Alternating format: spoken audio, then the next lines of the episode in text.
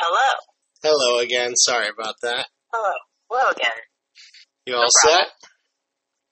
Yeah. All right. Hey, everybody. Welcome to the Craft Business Life podcast. My name is Lee Solomon. This is a podcast all about uh, actors mostly and the real nuts and bolts of how they do what they do and their journeys and their lives and their careers. And uh, my guest today is uh, a great person to have on for all that because uh, I've known her for, for quite a while and she has uh, she's a teacher, she's a writer, she's an actor, she's an improv performer and teacher and and more. And she has done all those things and lived in uh, several different places including New York, St. Louis and now Los Angeles. So she has a lot of different experience and background and all kinds of things that um, that uh, I want to get into. So I'm very excited to have her on. Uh, from LA, Cooper Shaw is, is my guest. Thank you so much for doing this. Yeah, totally. Thank you for having me. It's exciting. Yeah. So um, I always start these things with what you're doing right now, uh, what you're what's taking up your time, your focus, your energy, if you're auditioning, if you're working, if you have a day job, what so what's what's going Yeah, on? sure. And I know you haven't been in LA. Well, you've been in LA how long now? Uh, I have been in LA now for about two and a half years. Okay, see, this is why it's a problem because we hadn't caught up in so long. I forgot how long you had been there. Wow, so two two and a half I years forgot how long. I've been here too. You asked the question and I was like, oh no, how long have I been here? I've been here for about two and a half years. Yeah. Yeah. So, all right. So then, then you're certainly uh, uh, pretty established there at this point. Uh, so now, Well, I mean, you don't know about that, but Well. you know, yeah. in any event, now that we now that we have that as a context, um, but what what is your what are you doing uh, at the moment? What are your what are you focusing on, or what are you working on? Uh, what am I doing at the moment? I'm teaching uh, at the moment at Second City in Hollywood, um, which I, I'm loving. It's really just I, like one of those jobs that I just can't believe it. It, it fell in my lap and, and was a possibility even. So um, I'm teaching um, acting, I'm teaching uh, on camera acting, and I'm teaching uh, dialects and character voices at Second City. Um, and uh, so that's one thing. And then like the thing that happens too in, uh, in I don't I mean I'm sure this happens in a lot of other markets, but um, the thing that I've noticed in Los Angeles is everybody works like I mean tons of different part time jobs and um so I'm I'm teaching part time at Second City which has been really a blessing. Um and then I'm coaching privately as well. Um and what else am I doing? Um that's really been the main the main thing and then acting and auditioning and focusing on writing as well and uh directing my own projects and um yeah All right. Well, um, we'll try to get into any and all of those things. Uh, let's start with the, Yeah. the, the teaching at Second City. And again, we're going to go back through your whole background and everything that led up to this. But, uh, you know, um, people, I think people would think, and rightly so, that to be a teacher at Second City, uh, as far as the improv and comedy world goes, that's a pretty prestigious uh, gig. Um, does it feel that way? And and I know you know, and, and talk about how you got it. And I know you have a lot of background that that led to it, but give us kind of the Yeah. the brief the brief. It doesn't have to be brief, but the the summary of of how you ended up with that job and. And does it feel as as special as I would think it would? Oh my gosh, it totally does. Um, like even when the opportunity even first came my way, for, um, you know, when they even even said to talk to me about the possibility of, of teaching a class or two there, um, it was one of those moments where I literally was like, somebody pinch me. Is this happening right now? like, this is, is this my life right now? Or somehow I've like dropped into someone else's life in a parallel universe? Or like, it was, um, was really, uh, it was like incredible. And I still, um, like, the first day that I walked into, uh, the building to teach my first class there, I like had to make myself pause and just like take it all in and be in that moment and really relish it. Like, okay, here it is. Yeah. this is happening. I'm I'm now on faculty at Second City. Um, and uh, and then like I had this a little bit of a sidebar, but um, I had another kind of like geek out sort of moment. Um, when I walked into the uh, administration office to pick up my class roster and any other stuff that I needed. And uh the lovely lady behind the desk um said to me, Oh, it's in your mailbox and I was like, I have a mailbox and um and it was like she pointed to where the mailboxes were and I opened it up and there was this label on one of the mail slots with my name on it. And I looked at the other names that were around it and went, oh my god. And it was like, if there could have been a soundtrack and a light a sort of cue to that moment, it would have been like the choir of angels started singing something. Yeah. This is like, I have a mailbox and my name is on it. and, um, but then, like, I took a closer look at the name and they misspelled it. Of And even that I thought was hilarious. So Yeah. I was like, oh my god, I'm Copper Shaw. Isn't that per? That's absolutely perfect. What a perfect, uh, you know, way for that moment to to have another phase. Wow.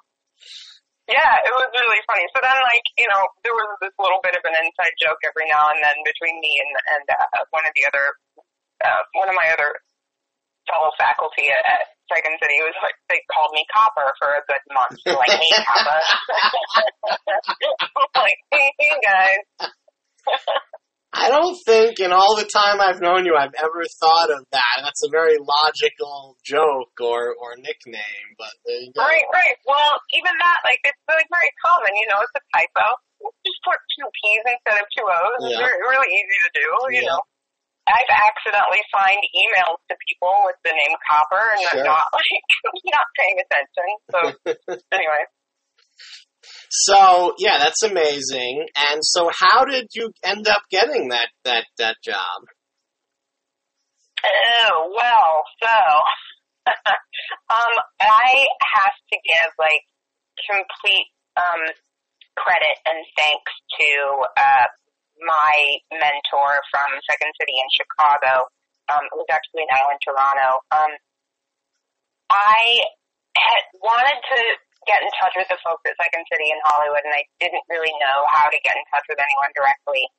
So I um, contacted Michael Gellman, who was my very first improv teacher ever at Second City in Chicago, and was just very influential and kind of helped me out a little bit in New York too. Got me a teaching job at the Second City Training Center in New York when I first moved there. And um so I was like trying to get in touch with Second City in Hollywood and I so I called Michael.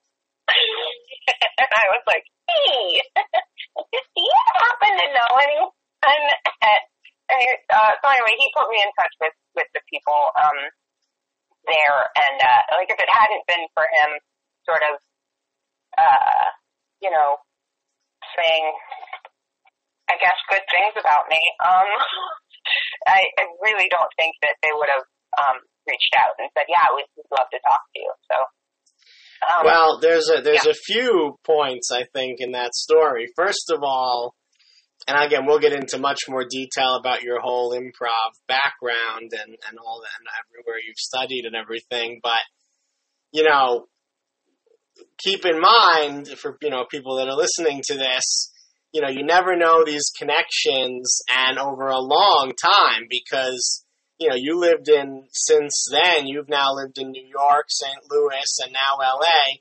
you hadn't been doing Yeah. stuff in Chicago in what, 15 years or more, something like that? Um, yeah, when was I in, I have to think about that for a second. I was in Chicago, uh, I guess it was like around, uh, 19,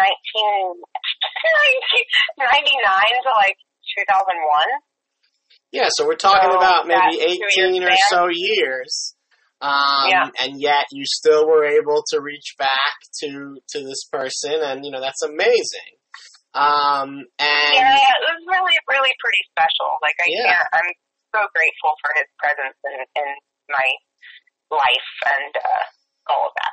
And I want to take a little sidebar on this because for anybody listening that's in the improv world or thinking about getting into the improv world, uh, now I don't know how active he still is. You tell me, but I know that um, in the past, uh, if you try, if you got a little hardcore into like finding out who the big improv people are, um, in terms of Chicago teachers, uh, he's very Yeah. well known. He's, I think he's referred to in some of the major books, and I believe he's he's known as one of the major Chicago figures of of improv teaching over the years. So tell us a little bit Yeah, about him and, and what made his or what still makes his particular um, you know philosophy or style of improv teaching um, so special. Wow. Well, um, it, I'm. It, hmm, it's such a big question because he's such uh, just a, an amazing um, instructor and uh, guide through um, creative process in Mhm. general. Um, Mhm. And he's based in Toronto these days Ah. and uh, has a theater company in Toronto called Process Theater, or as the Canadians say, Process Theater. Mhm.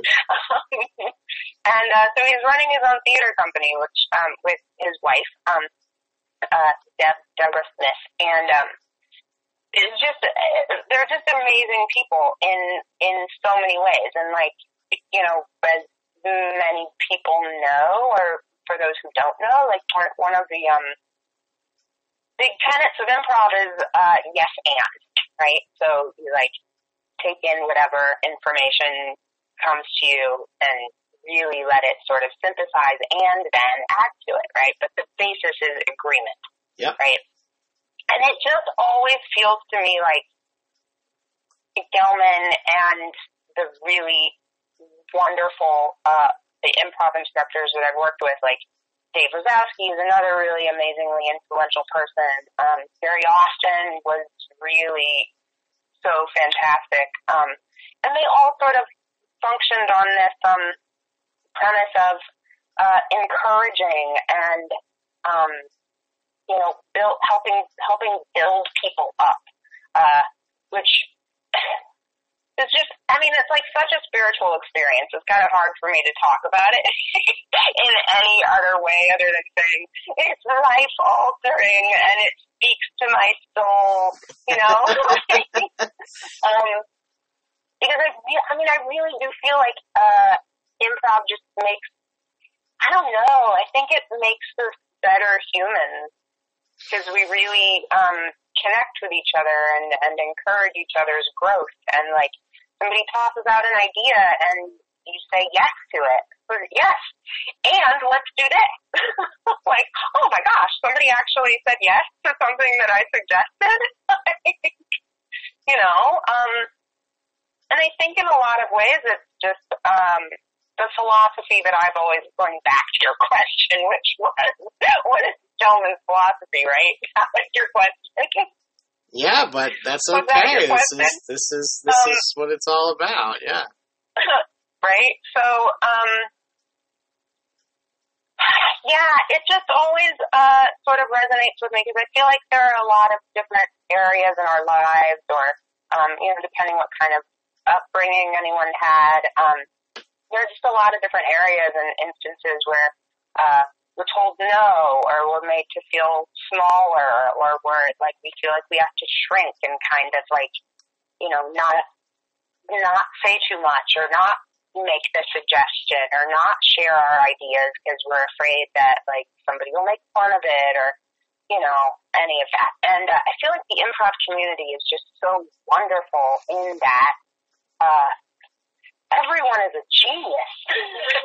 you know, it's like yes, like you just people get excited by new ideas and and um, help people build on them. So, wow, uh, it's easy to make to help each other feel like geniuses and feel like you know anything is possible, which is well, that's it's very inspiring to hear you say that, and of course, you know those ideas are are you know, commonly, um, you know, tried to be expressed and taught in, in, improv, at least when it's when it's done well. Uh, but yeah. it's it's inspiring and it's and it's it's it's interesting to me, and I, you know, it, it just to to to give a person a quick personal. Uh, I, you know, I, I don't like this podcast to be me talking about myself much at all. I really don't, but it relates to this, so I'm gonna do a quick one, which is yeah. You know, I've been thinking a lot about improv myself lately because I did it for so long and then I stopped for, for quite some time now. And, you know, over time of, of not thinking about it, then thinking about it, and also just a lot of personal growth I've had to go through just as a person, personal uh-huh. growth as a person. That's, that's good. Um, you know, what I realized is that you know, one of the reasons, or maybe the big reason that I didn't, I know, you know, terms like this can be, can be maybe misplaced in improv, but quote unquote succeed in the improv world as much as I wanted to. You know, I, I, I wanted to get on a house team at the pit. I would, I hope to eventually get, you know, very involved there and be a teacher and all that stuff. And I think one of the reasons, or the main reason, maybe that that didn't happen, was that I wasn't thinking about it in the terms you were just describing. I was so worried about proving how good I was individually, and I was very arrogant. And I would do that thing where, like, if I didn't think the way someone started a scene was good, or was following the rules or whatever, I would either like ignore it and then like just stand back and like be annoyed about it, or I'd try to like fix it and save it, you know, things like that. Oh yeah. The the point is, I didn't follow the the philosophy you were just describing. It was I, I thought I had to prove how good I was individually rather than work you know, with the group. And uh, the truth is, yeah. improv is all about working with the group, and that's also what the great joy is in it. Um, and I yeah. think I was just too worried about myself and, and, and whatever. So anyway, my point is that if I try it again, which I would like to at some point, I hope I'll yeah. be able to overcome the the selfish um, impulses and, and, and do it the the the the the the, the, the right, for lack of a better word, way. yeah,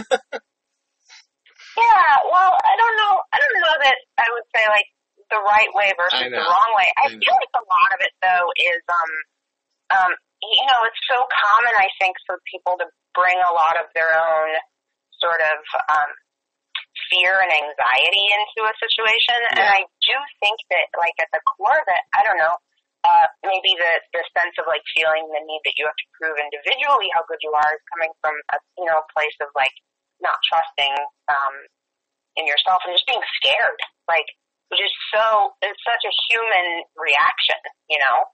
Um, you know, I'm, I'm scared, so I'm, I'm gonna, uh, focus on, um, focus on me and overcoming the fear, but a lot of, uh, and of course, like it's a practice, you know, it's like, you know, it's a daily slash year by year practice. Um, but the thing that's always helped me is to just, I've always just reminded myself, like, okay, I, I accept and, and acknowledge what the emotions that I'm experiencing, and now I'm going to turn my attention to the other person. Which, like, makes it so much more fun and just easier for me to focus on someone else and not focus on like what I'm going through. I'm like, oh no, I don't want to. What's happening with you? Yeah, You but isn't isn't that really, um, you know, in a lot of ways, that's kind of the secret to acting and improv, isn't it? Is is getting out of your head and truly focusing on the other person in in, in a real way. Yeah, yeah, for sure. And it's a beautiful thing too, because Yeah. like people are fascinating, Yeah. and you know, just yeah. So, um, uh, we could we, we could go on a whole long improv tangent, but we'll save that for another day. Um, maybe I, I was thinking about well i did I, I may do a separate podcast about just improv so maybe we'll do that at some point. But anyway um Okay. so uh anyway very cool. Um so amazing that you're that you're teaching there at second city. Now um just to kind of educate people you know second city they have their main place in chicago and they have the toronto and Uh-huh. I I know the New York Training Center no longer exists. Do they still have the Vegas theater? I don't think so. Oh my gosh, I'm so bad. I don't even know. Oh, that's okay. I don't think they do, but uh, I may be wrong about that. But anyway, anybody can obviously just Google or go on Second City's website and find out everything. Um, yeah. But in terms of the LA where you are, um, Yeah. uh, so obviously, like uh, you know, all the main second city centers, you know, people go through the different training programs. There's, uh, if I'm not mistaken, there's like an acting track and there's an improv track. Um, Yeah. and Uh, obviously, yeah, and they've expanded to so many different avenues too. They have voiceover classes, Right. they have writing classes, right, they have, uh, you know, really pretty expensive. right. And Um, as you, and as you mentioned, you're teaching some of the more like not like just the direct improv one, improv two, but some of the other different kinds of classes, right? Yeah, I'm teaching, uh, I guess more the, the elective sort Mhm. of Right. track of classes. So, um, uh, yeah, so I'm teaching uh, on-camera acting. I'm teaching intro to acting Right. and uh, dialects and character voices. Which So that was the thing that I started off teaching was dialects and character voices, and then we've started adding more to the um to my my arsenal, I guess we would say. Absolutely. And Yeah. um, I want to talk about the dialects and character voices thing, but I was just curious too. You know, even though you're teaching those classes, um, I guess it's it's separate from the like the actual performing groups, the you know the people that actually perform improv for audiences um, there at, at the sec at that theater. But d- does does you being a teacher there give you any opportunity to perform or no? Uh, you know, I haven't explored that avenue probably as much as I should. Um, Right. so I, I can't really speak to that Okay. quite so much because um, I, I haven't really explored it. Yeah. So let's talk about the dialects and character voices a little bit because uh, Yeah. I had I had one friend of mine who is a dialect coach on the podcast a while back, and I, I would love to get more people like that on. Um, you know, it's uh, it's a very important uh, area of acting, and seems to be more and more. Um, Yeah. more and more uh, important these days. You know, we've got all these British actors playing all these American roles and and things like Sure. that.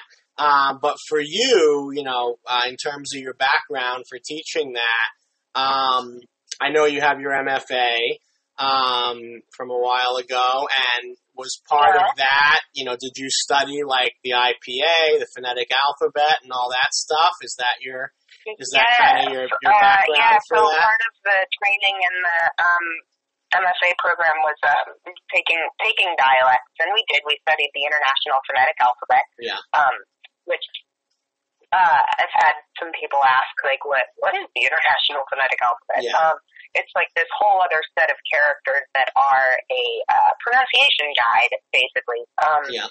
So, like, if you open up the dictionary and look next to words in the, in the dictionary, there'll be these other characters that kind of look like English, but not. Mm-hmm. um, that's the International Phonetic Alphabet, and they'll be like, you know, uh, pronunciation, basically pronunciation guide for like how, what shape is this vowel taking, and what is this Yes. consonant, sort of, where is it resonating, and, and you know, which articulators are you using, and uh, all of that. So Yes, it's if fascinating.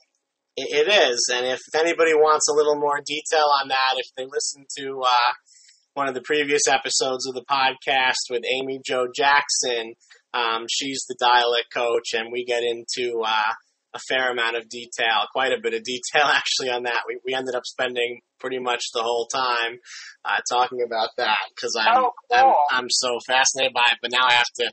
We still haven't had her back on to actually talk about the rest of her life, but we will. But um, okay. but anyway, for you, so Yeah. um, so, and then what about the character voices aspect? I mean, obviously, in in the Second City context, in comedy and sketch comedy, it's easy to think of sort of silly voices or funny character voices. But but what what do you what Yeah. do you what do you explain more about the character voices element?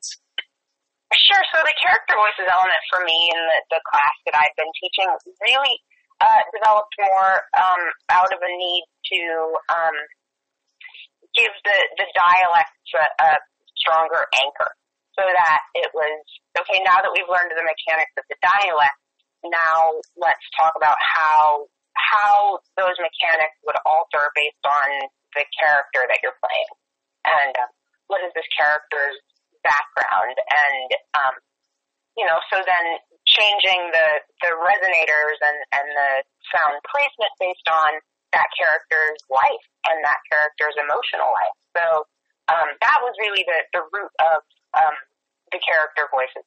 But it also sort of like ended up being this really fabulous thing to discover for uh the performers who maybe had a slightly more challenging time doing certain dialects they were like, all right, you can't really do that dialect, but hey, guess what? If I shoot my voice into my nasal cavity, oh, I'm doing a character voice, and I don't have to do an accent in order to do it.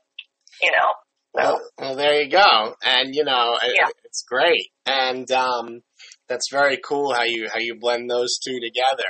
Um, and you know, there may not be an easy, quick answer to this one, but when I when I asked Amy, she had an interesting perspective, which is was kind of that like, and I'm you know.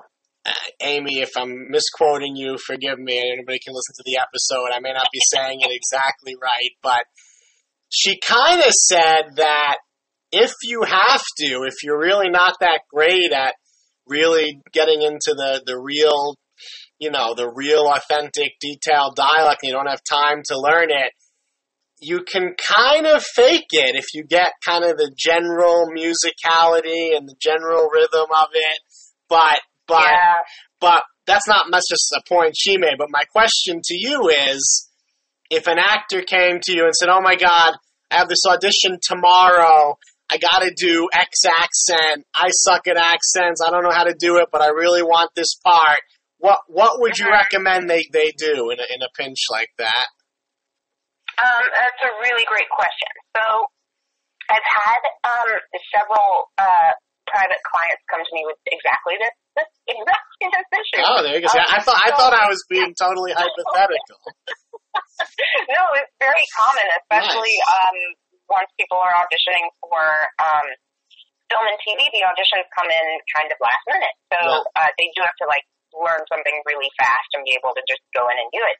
Yeah. So, um, what they do is they nine times out of ten will have specific sides that have been sent to them, like uh, a short section of the script that they have to do. Um, and um, so they'll bring that to me. Uh, what I recommend that they do is um, do as much homework on their own as they can prior to coming to me for the Mhm. coaching, so that a lot of the time that is spent with me is just kind of tweaking, like um, uh, and fine tuning things a little bit. Um, so, but uh, a lot of times, what what they'll do is they'll bring the the sides into me, and we'll sit down with the sides, and we will convert the sides into the international phonetic alphabet if if that's helpful to the uh, to the actor. Some a lot of actors are are also very visual, so it helps them to have that key to that IPA key to associate. Yeah. But some people it doesn't. They just want to be able to see what shape is the mouth making. What do I need to do? Like they just need to. to some people are just better mimics than they are. Um, so it really is on such an individual basis, I guess. Is Yeah. The point that I'm making, because what works for one person isn't going to work quite the same for someone else. Um, so, uh, yeah. So they will uh, bring the sides to me, and we'll we'll mark them up with IPA, and we'll get like if they've been given a specific regionality of the accent, we'll get as specific as we can with that. Um, but a lot of times when the auditions are last minute, it's a matter of, um, like you said, um, your other dialect coach uh, guest had mentioned that it's a matter of just knowing like a few key sound changes that you have to have in place Right. and a certain musicality that has to be in place in order to even show a casting director, okay, this is what I've done with this accent with like an hour of prep time. Right. if I had more time, I could do, you know, you just kind of want to show them that you have a general understanding of it. Yep. Um, yeah, Very cool. Very So- cool.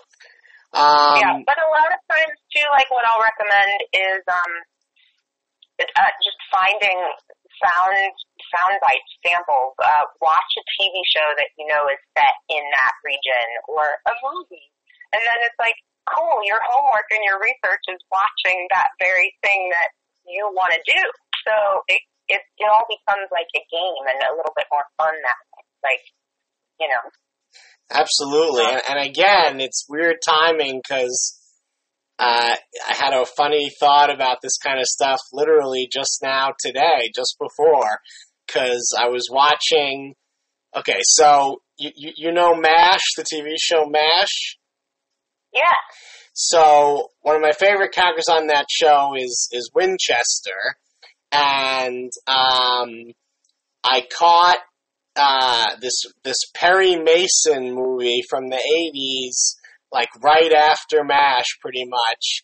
Um, and the guy who played Winchester, um, David Ogden Stiers, um, was playing a lawyer in this Perry Mason thing, and he had a Okay. different he had a different accent. He had more of just a regular. I reckon you recognize his voice, but he's not doing that that kind of type of accent he was doing on Mash.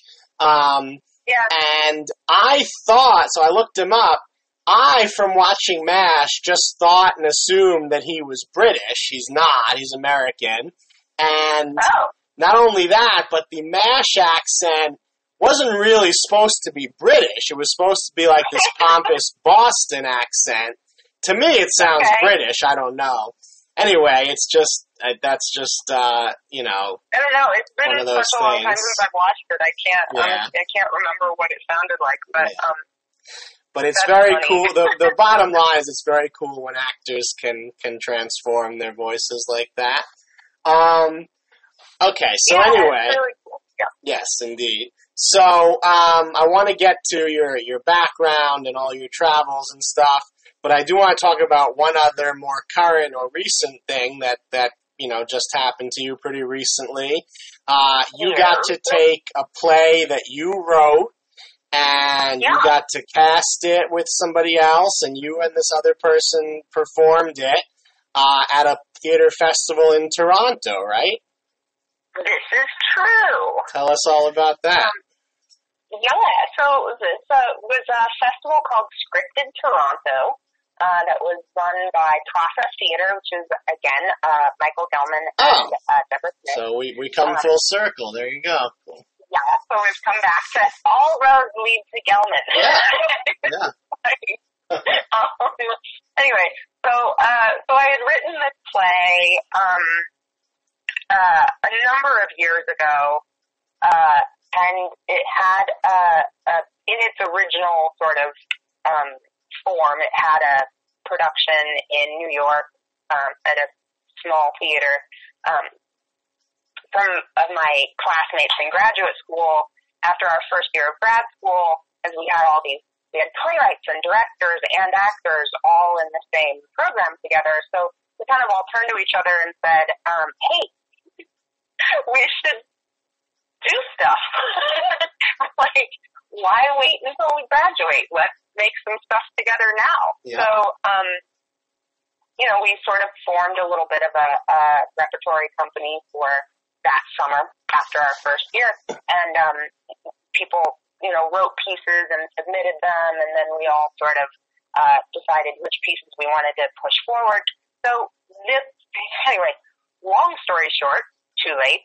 Um, I had written this play way back, and it had this production in New York with my fellow classmates. Um, and uh, it was really an amazing experience. And then from there, it it was always something that I wanted to revisit. And um, in the the years following, I've gone back and like written other versions of the same play, and always sort of like exploring the same the same core question of like, here are these two people who uh, had been really close with each other, who for whatever reason uh, were no longer close, and the question was like, uh, can they rekindle things, basically, or has there been too much damage done, and how do you move forward from a certain place, or can you move forward from a certain place, Yeah. or you know, so um, so it was always sort of like revisiting it and seeing like, oh well, uh, what do I really want to accomplish with it? And then, you know, life happens and other things take your focus and other paths present themselves. So you go down those other paths and, you know, like, I'm like the queen of like, in the moment, I guess. like, I'll be like, oh, bicycle. Like, Yeah. oh, tiny object. What's over there? Like, Yeah, I've, I've been. I've been a little bit more that way lately myself. Yeah. Yeah. So, uh, so anyways, fast forward two years later, um, uh, Process Theater, um, put this festival together called Scripted Toronto, and, uh, I decided, like, hey, maybe, maybe this is the sign from the universe that that one project that's been hanging over my head for X amount of time, um, maybe this is the time to, like, submit it and see what happens Yeah. and uh, because the the festival itself is very process oriented, um, I figured it would be the, the best opportunity for it, um, just to kind of like help the piece develop and, and find its legs and get feedback from my fellow creative souls and like feedback from other writers and feedback from other actors and like, you know, uh, so anyway, so I submitted to the thing. And like, in the midst of the submission process, so the deadline for submitting, I was also in the midst of doing a show. it was like over the holiday season, and I was doing a show um, in St. Louis that was a. Uh, it, it took a lot of energy, and it was very time consuming. It was a wonderful show. It was a holiday, um, holiday themed, uh, very interactive, high energy, kind of high, high octane show. So like I would get home from doing the show, uh, and I would think, I really, I have this deadline coming up, and I sent a friend of mine in, uh, friend, an actor slash writer friend of mine and slash improviser friend of mine who was living in Hawaii at the time. I sent him a message saying, I, I don't think I'm going to submit to this thing. I, I can't meet that deadline. This show is taking too much energy and I'm just, I'm not, I'm not going to meet the deadline. and Yeah. he responded with this such a perfect, like, it was such a funny thing because it was over Facebook Messenger that I sent this, like, I'm not going to do it message, right? Yeah. But you know how, like, it's difficult sometimes to interpret what someone's tone is in a text message, so Of course. you know, you have to know someone like really pretty well to know what tone of voice they would have used had they said those words out loud. Right. So this, this friend of mine sends me this message back after I said I'm not going to make the deadline. He sends me back this message saying, "Are you sure?" and I was like, "Damn it! No, I'm not sure." I was like, "Fine, I'll meet the deadline." you know, and I like grumbled the whole time. I was like, oh, curses. Um,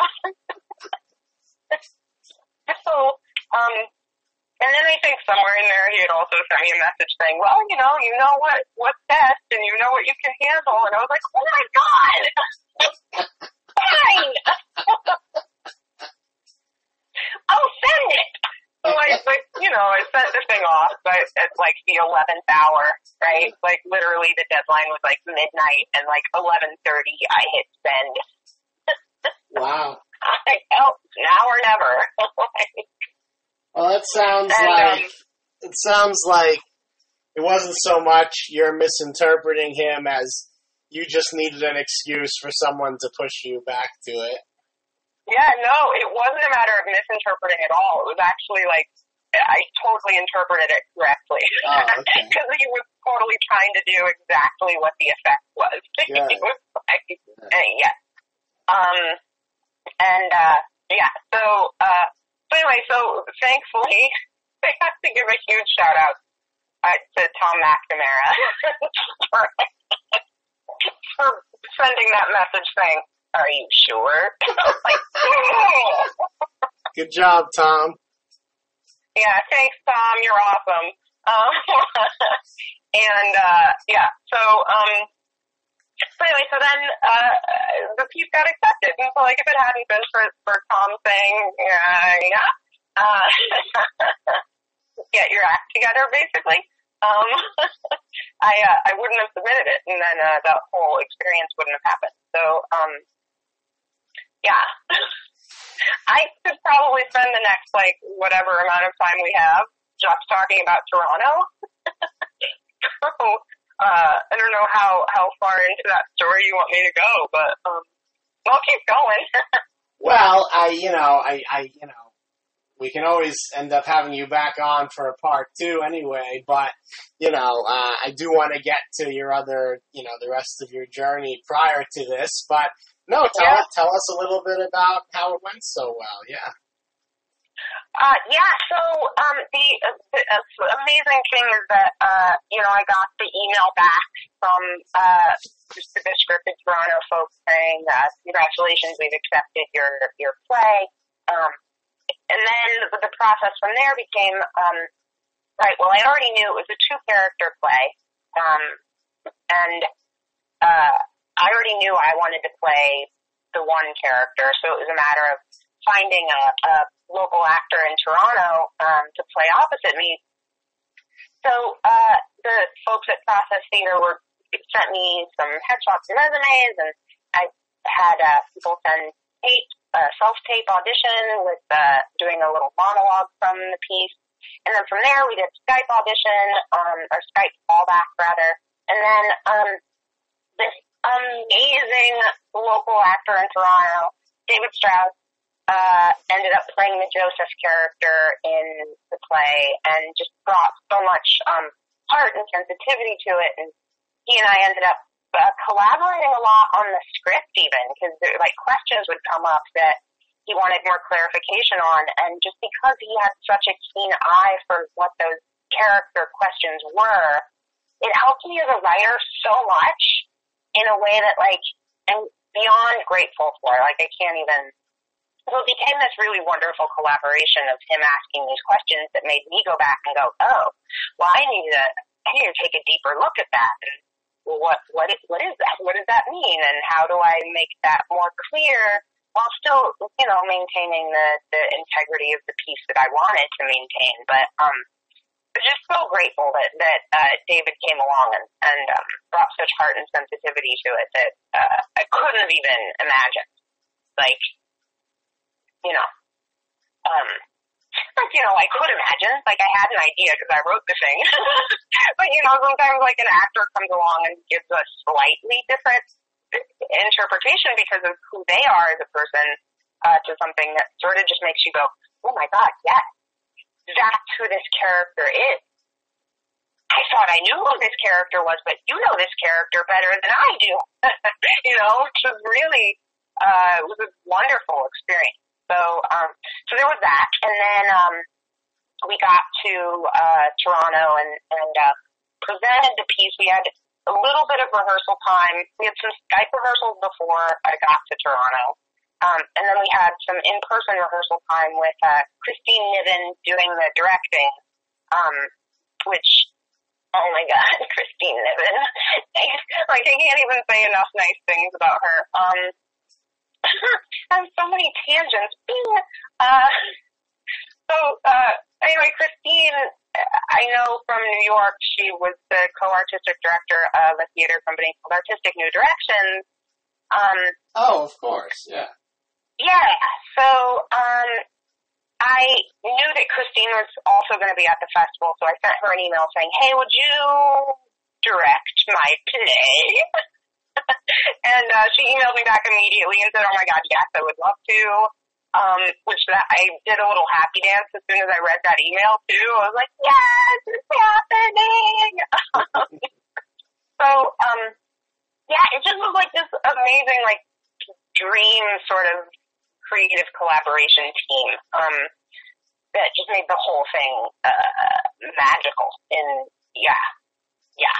I'm Well, still that's- sort of reeling from it. And, um, and then the performance was, uh, just, it was amazing because the first production of the piece, and it's at this point gone through so many different rewrites and so many different versions of the same thing that it by now it's a completely different piece. But the first uh, performance of it was done in New York um, with uh, different actors. So this was the first time that I got to act in it, which I was like, had never really acted in my own writing before. Um, Yeah. I mean, not really, other than like, you know, other than in like a random one-off workshop where it's like, hey, write a monologue and then get up and perform the monologue. But this Mhm. was, uh, it was really so creatively fulfilling, um, and inspiring and, uh, I have more plans for the play moving into the future. Um, it's all still in development, so don't want to say too much right now. Um, but I'm I'm definitely planning on doing more with it, and I'm excited by the prospect. That's phenomenal. Well, you know, I love everything about that story. Not only that it sounds like, like you said, the perfect collaboration um, with everybody, but you know, all those ideas that you can revise something and that an actor brings a new perspective to it and helps you with the writing and you know things are always an evolving work in progress you know it's it's it's so Yeah. true I, you know i think when i was younger i was very stubbornly against that notion or whatever i just didn't i don't know it didn't it didn't resonate with me but now it completely does. And um, plus the idea that you can do everything. That's the other thing i used to resist but not anymore you know. You can act and write and direct and do whatever else. Like there's no you know, this idea that you can't be good at anything if you're doing multiple things is an absurd idea that I used to have because I was an, cause I was an Right. idiot. And, uh, and especially now when everybody is, you know, producing and creating their own work and, and they're almost told that they have to. Uh, but, but, Yeah, but bottom line is why the hell not anyway?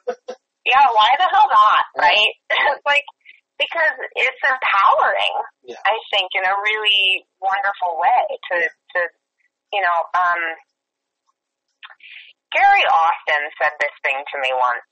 Uh, I had called him up from New York, um, and I was feeling a little like at odds and ends with New York, and I wasn't sure what I wanted to do next. And so I called um, Gary in Los Angeles and said, "Hey, I, I can I need some advice. I don't know what to do. I'm not really sure what what I'm doing with my life. you know, like it's that big question. What am I doing with my life?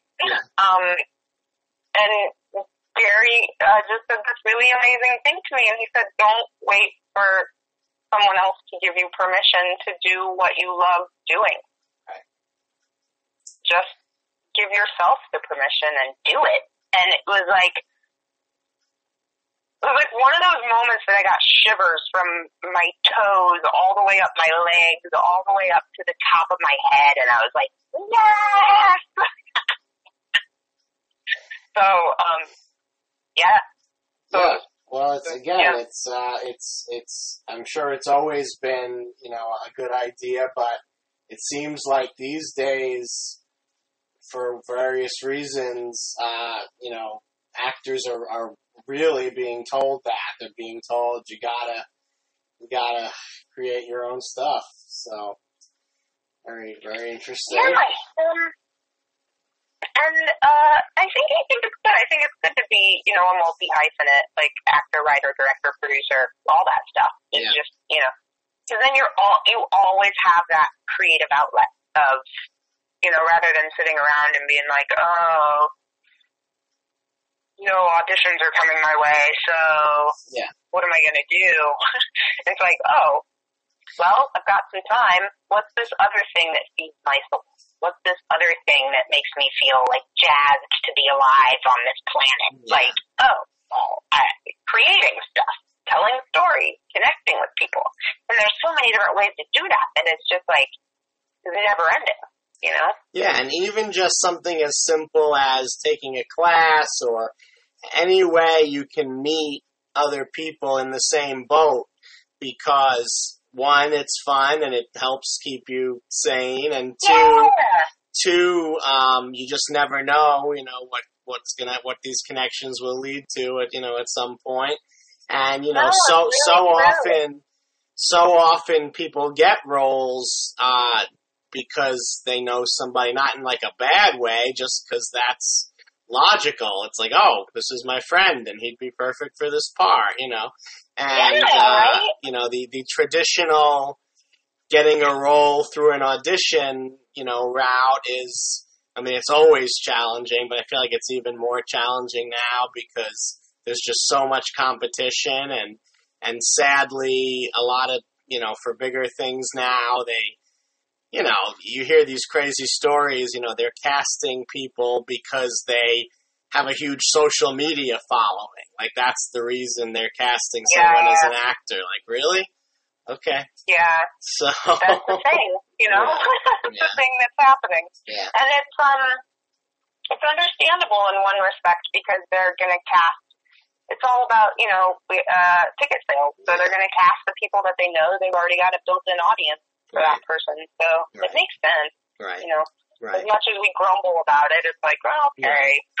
well, it's also I get about you know, especially in, in the acting and the, you know the in the acting world, um, and any anything in the arts really, you know, you have to give your own definition of success because such a teeny, minuscule, tiny percent is going to have like huge, famous commercial level success. Um, Yeah. and you know, it's nothing wrong with going after that, but but you have to keep yourself grounded in some other definition of success, you know. Uh, and and and, Yeah, e- and right. e- even that's going to be challenging to, to get to, but um, you've got to True. you've got to figure out a way to keep yourself uh, sane because it's uh, it's otherwise you you know you can really get go down a destructive road. Yeah, it's really true. Yeah. And here's my yes and. Mhm. Um there was a um something that um you just made me think of is like keeping grounded in that um so that you don't go self destructive. Um Right. it's gonna sound and at the time when I started doing it uh, or it was given as an assignment in grad school in one of my classes this this exercise and when it was first assigned I grumbled about it and I was like oh that's so cheesy Right. like, am I gonna do that but then I realized that it was actually being collected at the end of like the semester and so I was like oh crap I actually have to do this thing so um one of my professors in grad school had us keep a joy journal or a grateful journal. That like she called them joy journal. Yeah. And the test was like each day you had to write down at least five things that gave you joy or that you were grateful for.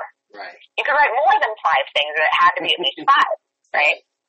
Um, it had to be at least five. So even on like the crappiest day, or like, you know, whatever, you Yeah. had to write something that gave you joy that day. And it could it could be something as simple as like had a really great cup of coffee. Yeah. you know, I had five minutes to sit down and just enjoy that cup of coffee. Or like for me, it was it was when I first started it. It was things like. uh I love the way the pen feels on the paper. Mm-hmm. Like, oh, that gave me joy. No, that's great. Um, yeah. We're having like a really great conversation with a particular friend, or noticing a, a, the architecture of a building as you're walking down the street, like you know things things like that. So anyway, so I started this assignment slash exercise, but completely resistant to it, and by the end of the thing, uh, it completely changed my mindset of like, right, there there are no matter what's happening, there's always something to find joy in, Yeah. something to be grateful for, Yeah. something to like, you know. Um, and then at the end, when we when we uh, handed these assignments in, we all talked about them, and uh, and then our professor said, um, professor said uh, this thing that resonated with me so deeply that I'm I'm pretty sure that I teared up when she said it. Mhm. and I'm laughing now because like I don't want to cry. But so she said, just be aware that all of those things that you've written in your joy journal that have given you joy would not be happening were you not on this specific path that you're on. Right. So own those and let those be what they are because this is the path you are meant to be on. And it just was, ah, like I can't, I'm getting choked up even just thinking about it. Um, but it's true. So I go back to that every now and then when I'm starting to feel a little like, what am I doing? Where do I go from here? you know, so Yeah. we go back to my joy journal. What's the what's the thing what are the five things that gave me that joy today? And um it helps a lot, man, you know. Yeah, and in terms of what she said, you know, it's easy to dismiss that kind of stuff as as as hippy dippy, and I used to, but but uh, you know, I realized at a certain point too, you know, time and and life and everything is finite, and you know, it really is a marathon, not a sprint, and it is all part of the Yeah. journey, and and you have to get that perspective of of trusting the moment while also keeping your goals and and plans in mind and I think as you get older you just kind of naturally find that balance you know? You just you just kind of do. So I think it's true. yeah. Absolutely. All right so speaking of journeys uh, that's actually a perfect segue uh, let's go back I feel like through there's a sound cue. Yeah. yeah, let's go back through yours because I really think uh, you know I'm I'm really interested in it, and I think people will be too because again you've you've done that that thing of of you know not just settling in one place forever. You you've tried all these different cities and done all these different things. So Yeah. so let's let's go back to the beginning. And and I and I realized when I was thinking ahead toward toward us doing this tonight, I feel terrible because I consider you someone I should know pretty well, and I know like the last fifteen or whatever years of your life pretty well. But I could Yeah. not, for the life of me, remember where the heck you're actually from originally. That's hilarious. I am origin. I am originally from uh, St. Louis, Missouri. You're from St. Louis? I did not remember that. From St. Louis. Yes. I did. Uh, I did not remember that at all. Wow. Okay. Okay. yeah. So, uh, yeah. So I was born and raised in a, a suburb of St. Louis, and um, uh, so so that's funny. So the actual uh, specific town in St. Louis that I'm from is uh, called um, Creve Coeur. So Creve Coeur, Missouri. So What is it? Creve Coeur, uh, which, as the French say, Creve Coeur. Wait, wait, wait. Spell, spell that. Spell So, that. I, I was born and raised in Broken Heart, Missouri. Wait, I'm sorry. uh, I'm sorry. I'm sorry. Back up. Can Can you Yeah. spell that town name for me, please?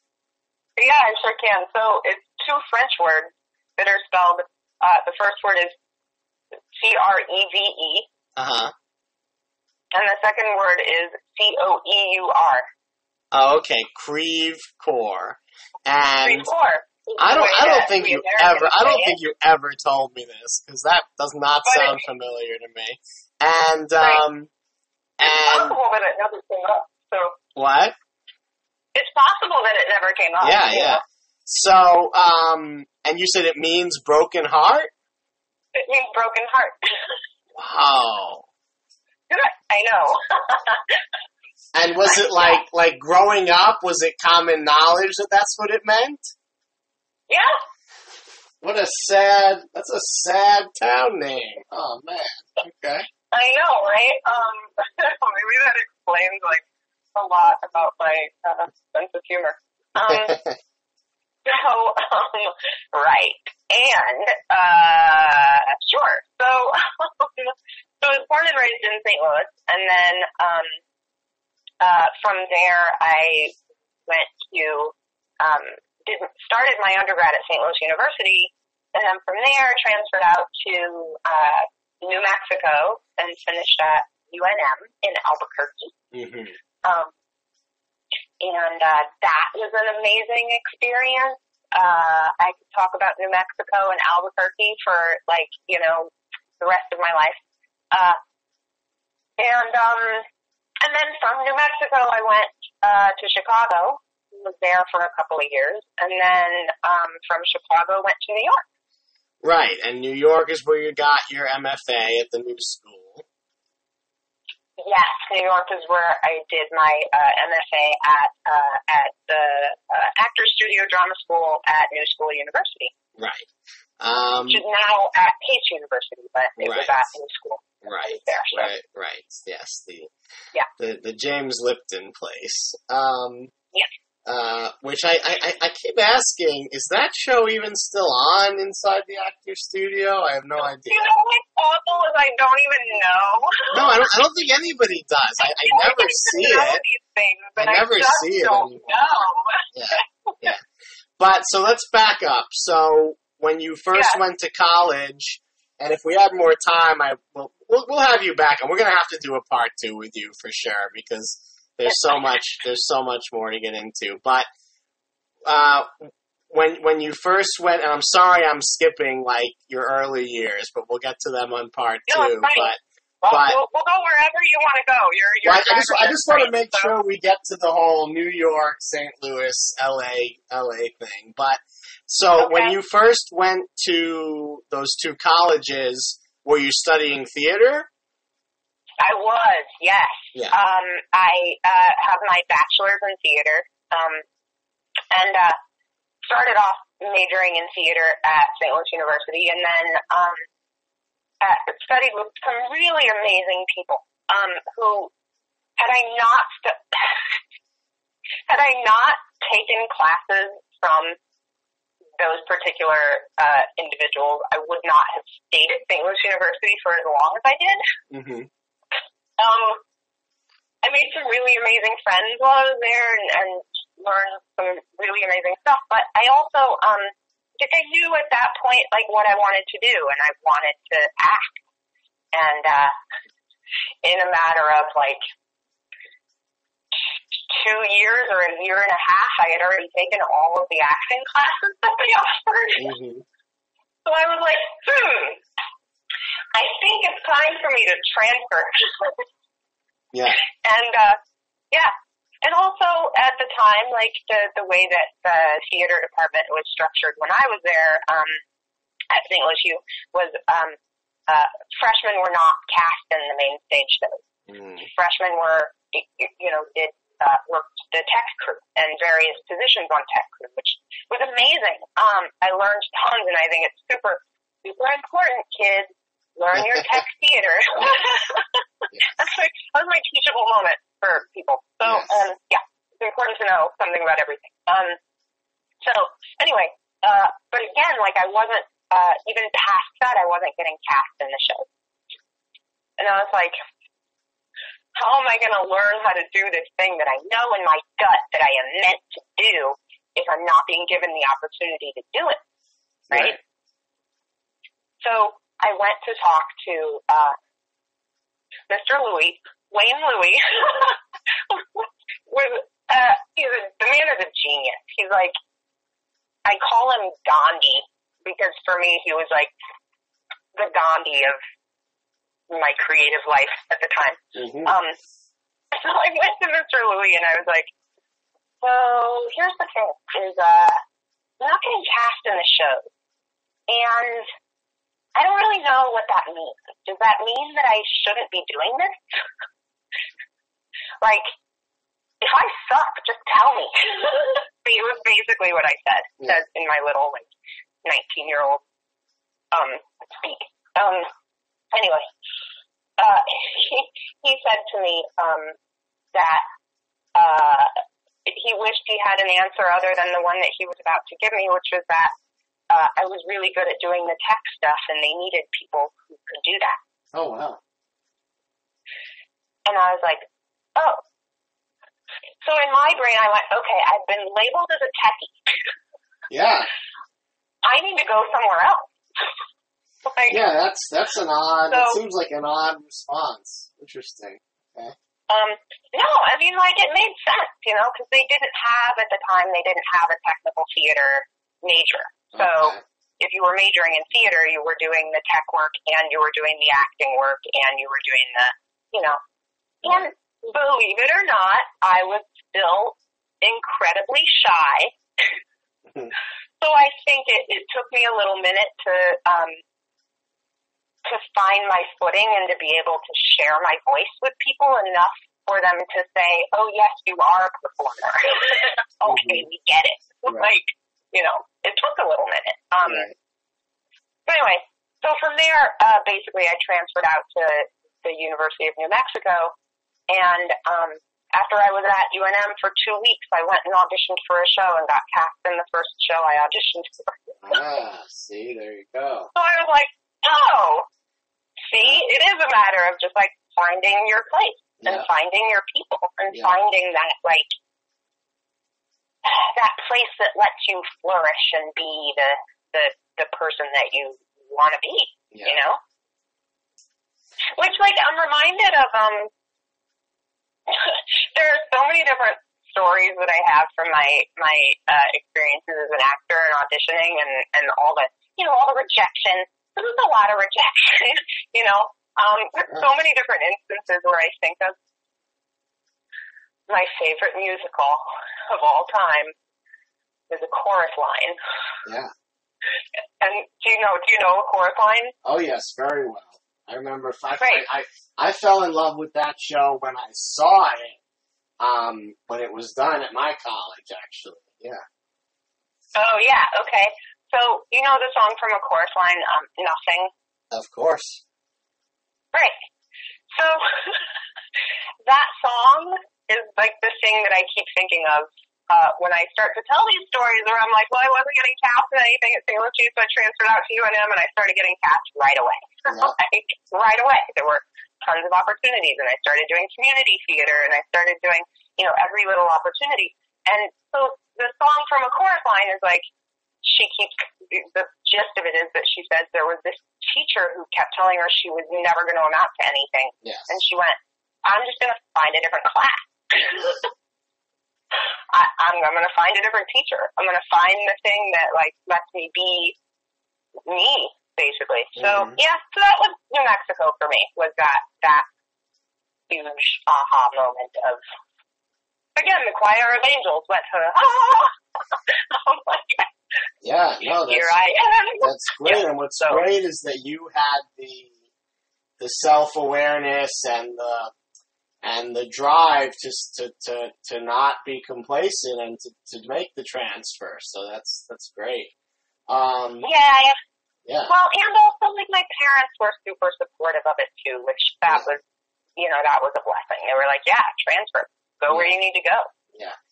Um, I'm glad you mentioned the chorus line because I do love it, but I haven't thought about it in so long. and now I'm gonna go back and listen to it later because I love that that that uh, album.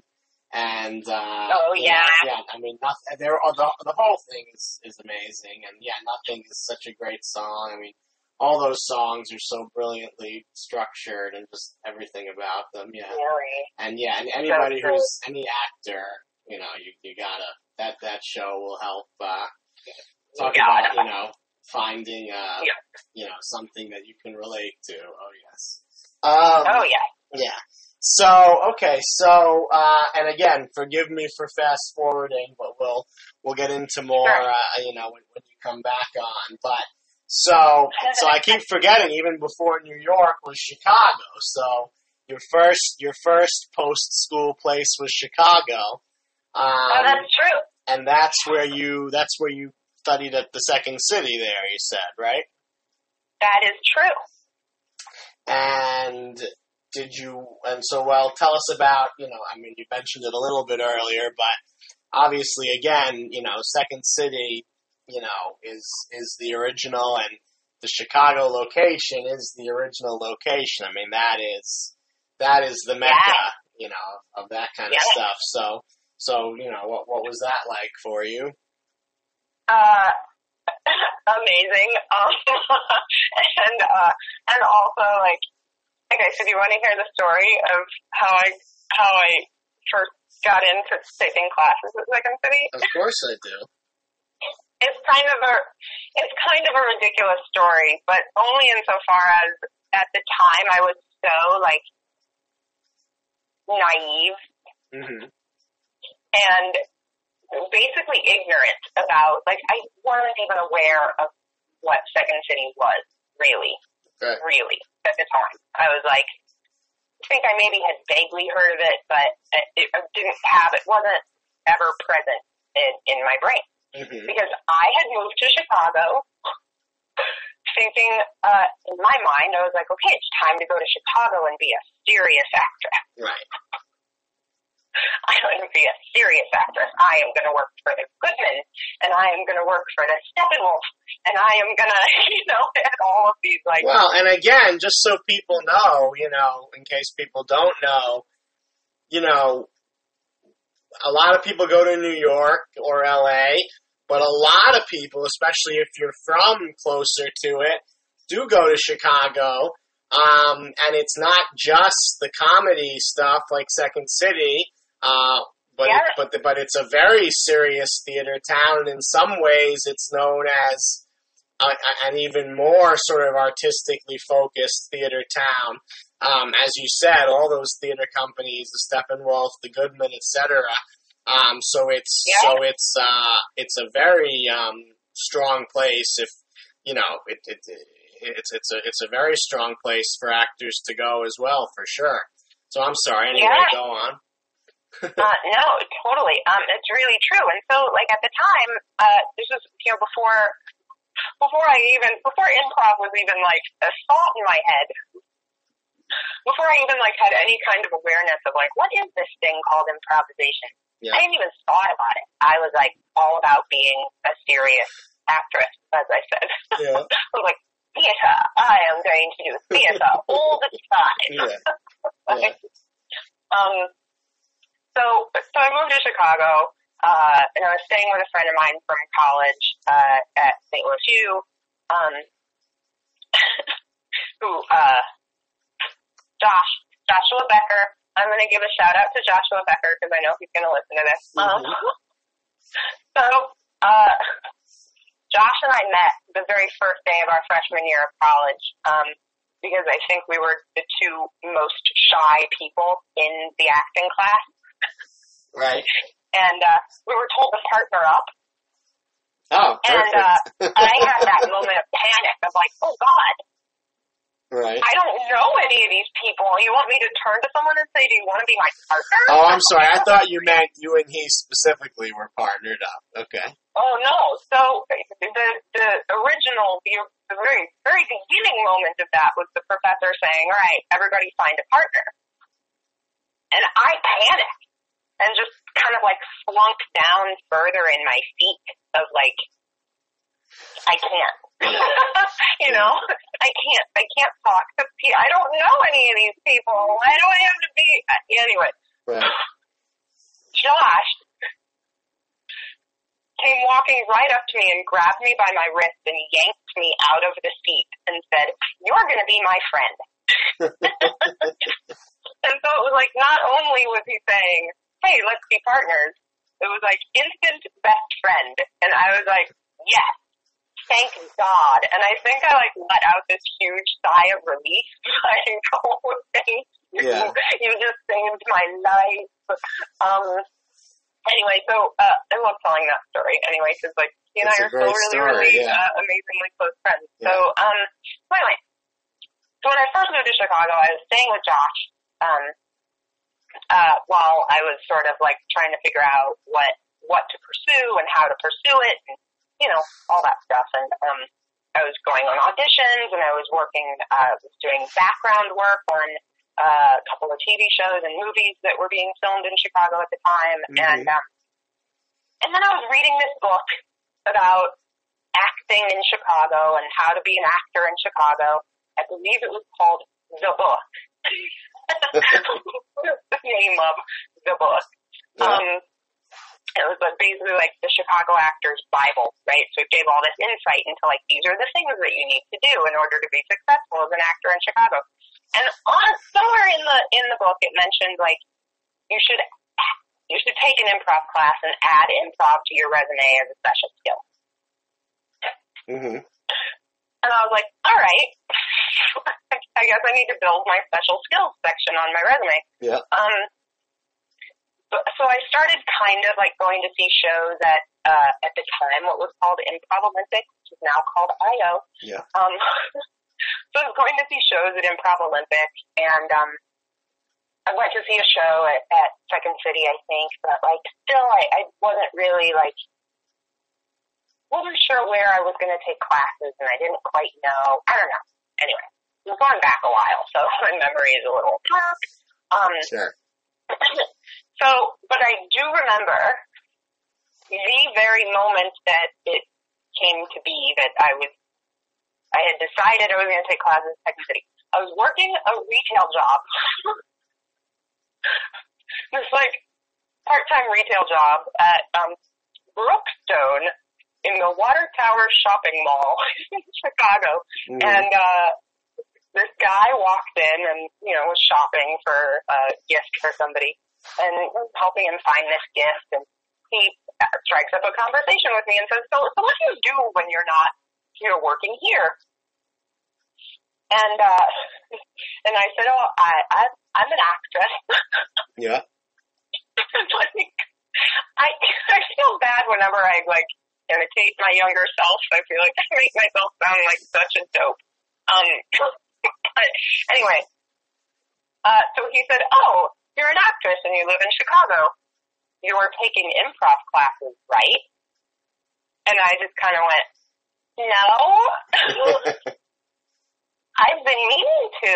And she goes, oh, well, you're going to take classes at Second City, right? And I was like, where?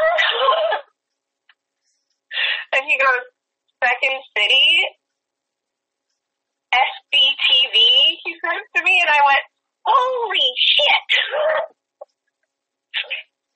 that, he goes, yeah, you cannot be an actor in Chicago and not take classes at Second City. You just can't. I was like, okay. So he says to me, um, you should call Second City and register for the Improv for Actors class. I was like, great, thank you for the suggestion. I will definitely do that. Yeah.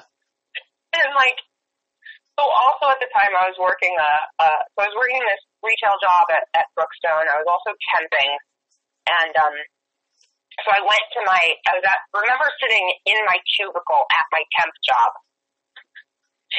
and I decided whatever the day was, however many weeks later or however however many days later, um, I was like, all right, now's the, now's the time to do it. I'm going to call Second City and I'm going to register for improv actors.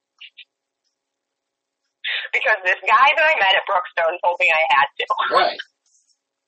right? Um, and uh, so I call, and there's the outgoing message on the uh, phone system at Second City that says, "Thank you for calling Second City Chicago. If you would like information about this class, you know, blah blah blah, press one. Right. If you would like information about this class, press two. If you would like, and it goes down this whole list of options, and and it gets to like option number four, whatever, and it says, if you would like information about the Second City Conservatory program, press four. And I, my little actor brain went, ooh, conservatory. that sounds impressive. Yeah. like, let's find out about that. So I press four, whatever. And it, it brings you to this other recorded bit saying, um, the Second City Conservatory is the only program at Second City that requires an audition for admittance. And the prerequisite is either three years of improv experience or training or a bachelor's in theater. in my brain, I'm going, he did say a bachelor's in theater was a prerequisite, an acceptable prerequisite, even if I have no improv experience. hmm I was like, did I hear that right? so anyway, it says if you would like to speak with a representative, press zero, whatever. I press zero. The the representative gets on the phone. And uh, what's funny is I still remember who these people are. So I'm like, like, anyway, um, he gets on the phone and uh, and says, uh, uh, yeah, Second City, how can I help you? I was like, yeah, um, your machine said that, um, um, am, am I understanding correctly that I can audition for the conservatory program with a bachelor's in theater?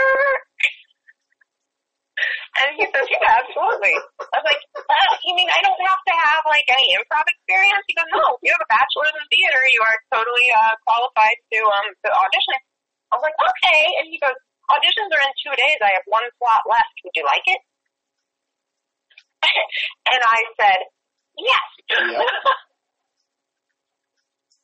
and then like anyway, so I hung up the phone and then I called another actor friend of mine in Chicago and uh and I said, Quick, you have five minutes to tell me everything you know about improv. I have an audition in two days and I don't know what I'm doing. So so basically she says to me, Okay, when you go to the audition, this is all you have to remember. Agree with everything your scene partners say. Mhm. Don't say no to anything. Say yes to everything. Mhm. And don't ask any questions. Make statements. Right. These were the only things that she told me. Oh, oh no, and then she said, and don't talk at the same time as anyone else. Yeah. So basically, you know, don't interrupt anyone. Agree with everything that's being said and make statements, Yeah. right? Yeah. So I go to it's such a long story. I'm so sorry. Um, so I go to the audition. I almost didn't even go to the audition. First of all, my roommate at that time, um, basically said to me, "You either go to that audition, or uh, I'm not letting you back in the apartment." Nice. I like this So, like, roommate. it. Fine. So, um, It's a little more. It's a little more harsh than the "Are you sure?" guy, but it's the same result. Right, right.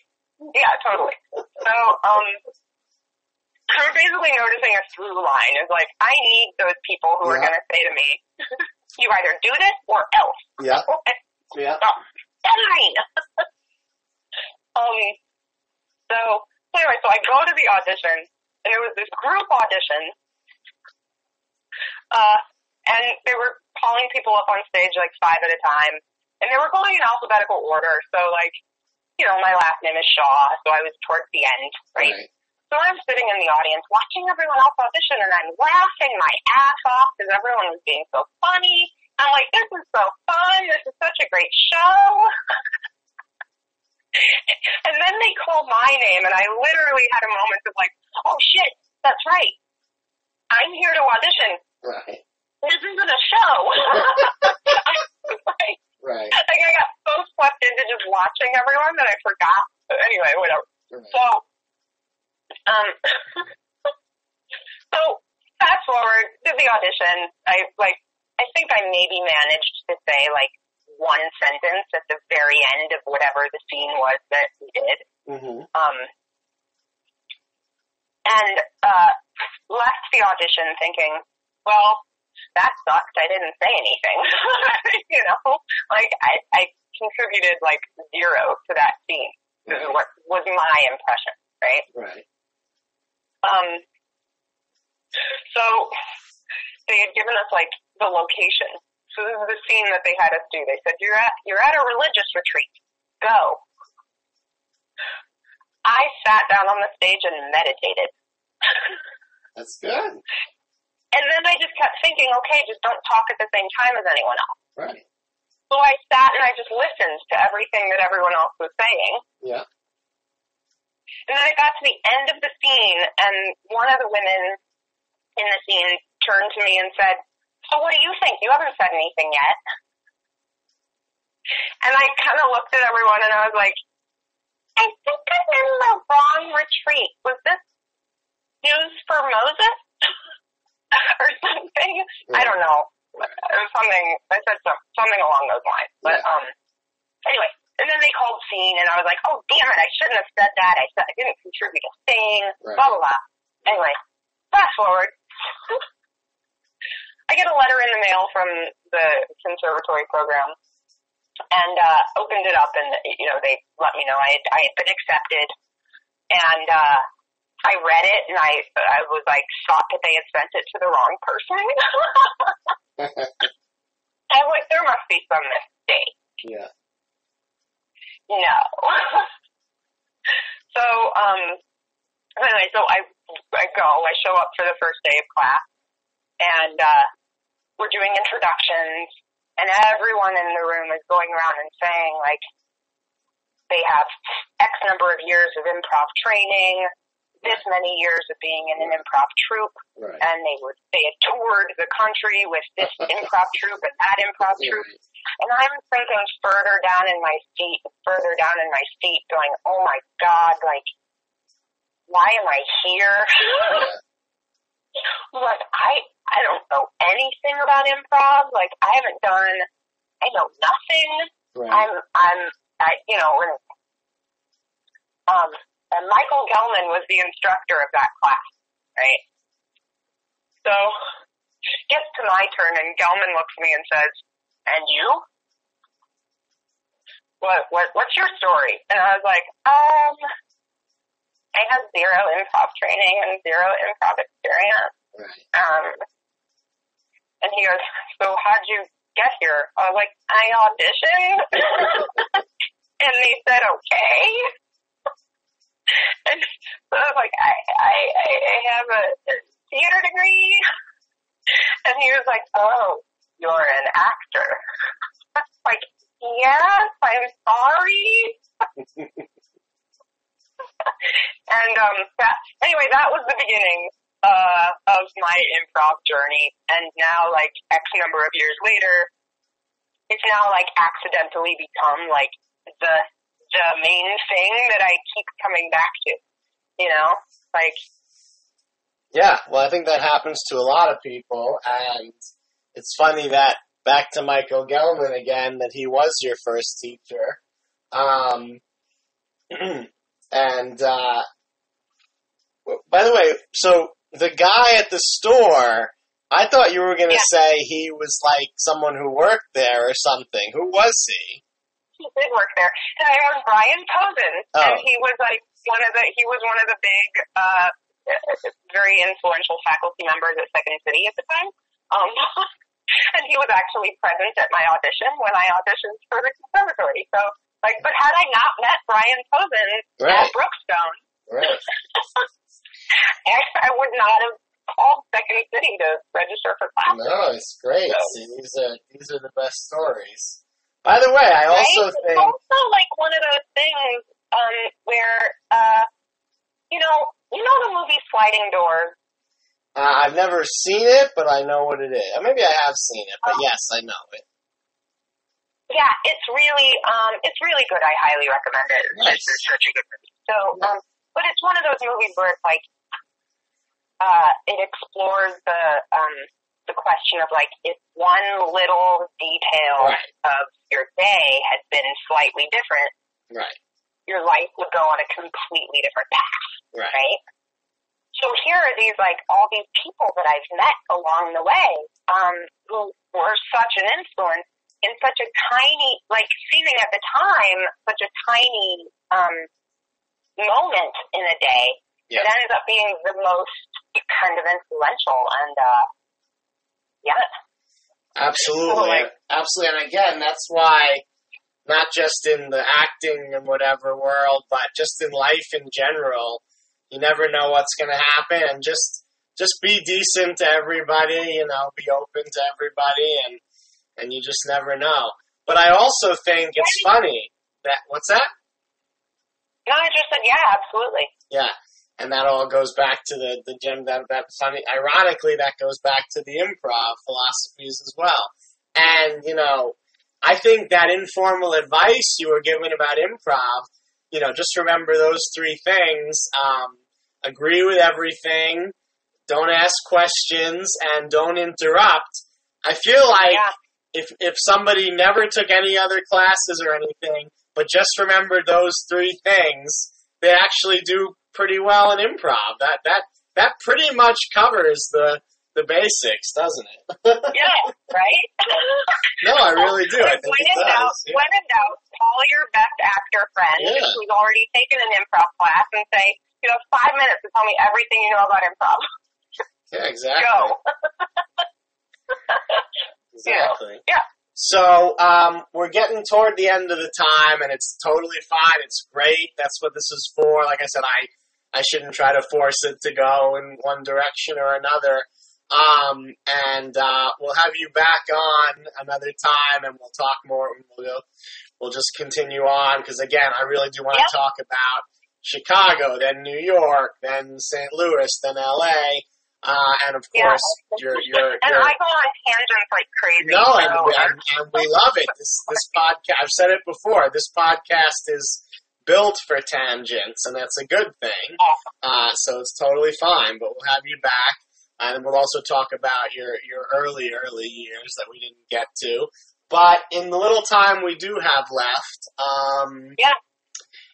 Again, this this is you know we'll get more into all the details next time. But what I did want to ask you about was you know, I remember when you were in New York, you told me that you did have this long term plan of ending up in LA, uh, which you did, Yeah. and you went to St. Louis in between.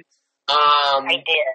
can you talk about, and again, we'll get into more details next time, but in general, you know, you were in New York. a teaser for next time, that? It's a teaser, yeah, exactly. It's a big cliffhanger. teaser for next, right? It's a big, cliffhanger, it's a right? big cliffhanger. Um, Yeah.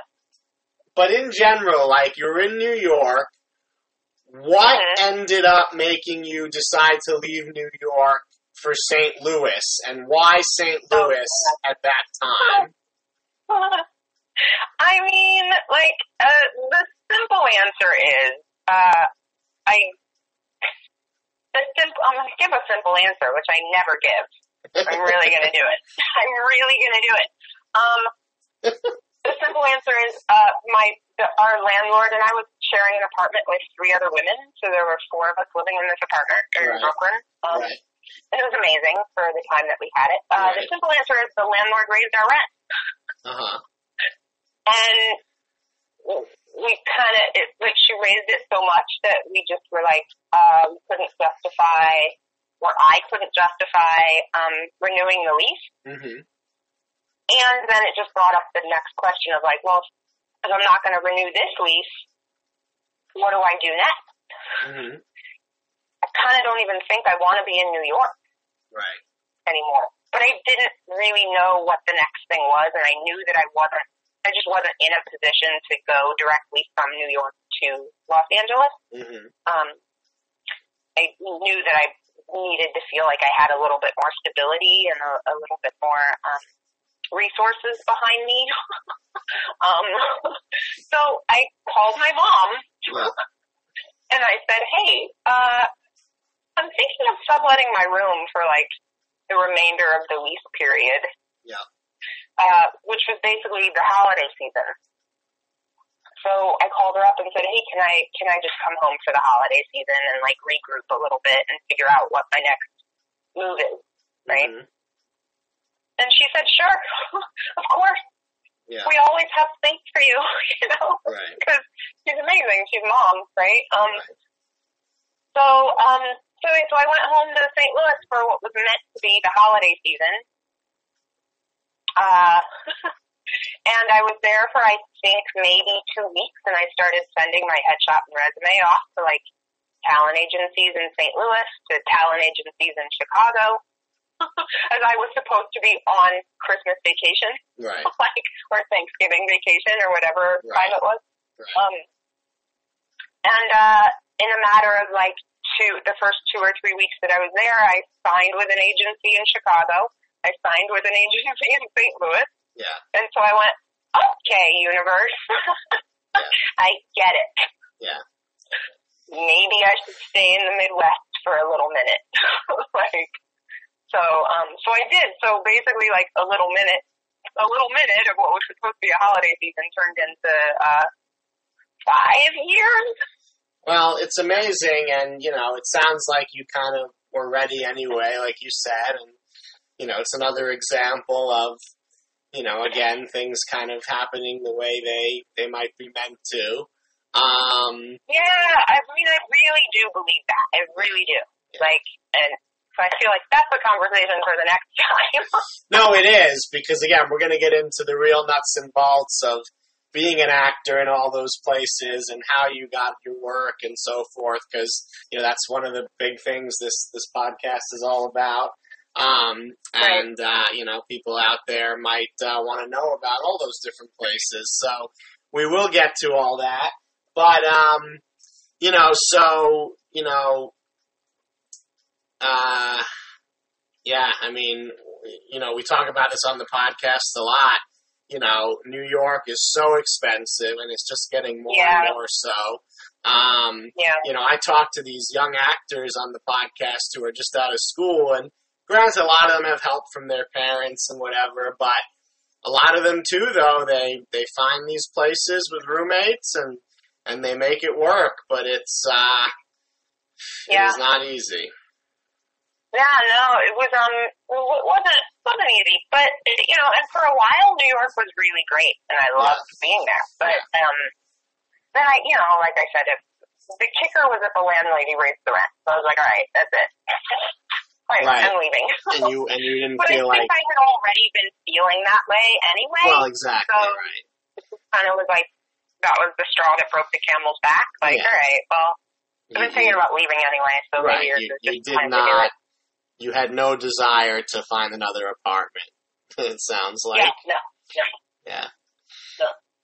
yeah, and it's interesting too Yeah, and because then I'm sorry. no, no, go ahead. Here we're talking about the basics of improv, which are like don't talk at the same time. Yeah, that's right. and um, anyway, uh, so what I was gonna say is like then once I just got back to St. Louis, it just like felt really nice to be home and Yeah. like be around family and be in the suburbs. like Yeah, um, just forcing myself to move at a slower pace and just reconnect with kind of like the core of who I was and where I came from and, oh yeah, and, the, and the people that I love and um, all of that. So it was a really, really special time being there. Um, no, I totally understand. Um, and I can relate to that too. You know, as you know, I, I, uh, I left the city. I didn't go far. I went to Connecticut, but it's, it's close enough that I, I like, you know, that I still have access to it, but I don't live in the city. And yeah, it's, it's, uh, it's, uh, it's just such a different world, especially after you've been in the city, um, for Yeah. so, for so many years. So yes, I, I totally get it. Um, totally. and it's interesting, you know, uh, on the opposite end, you know, I talked to one actress, um, and if anybody wants to hear about this, they can listen to the episode with uh, Julie McNamara.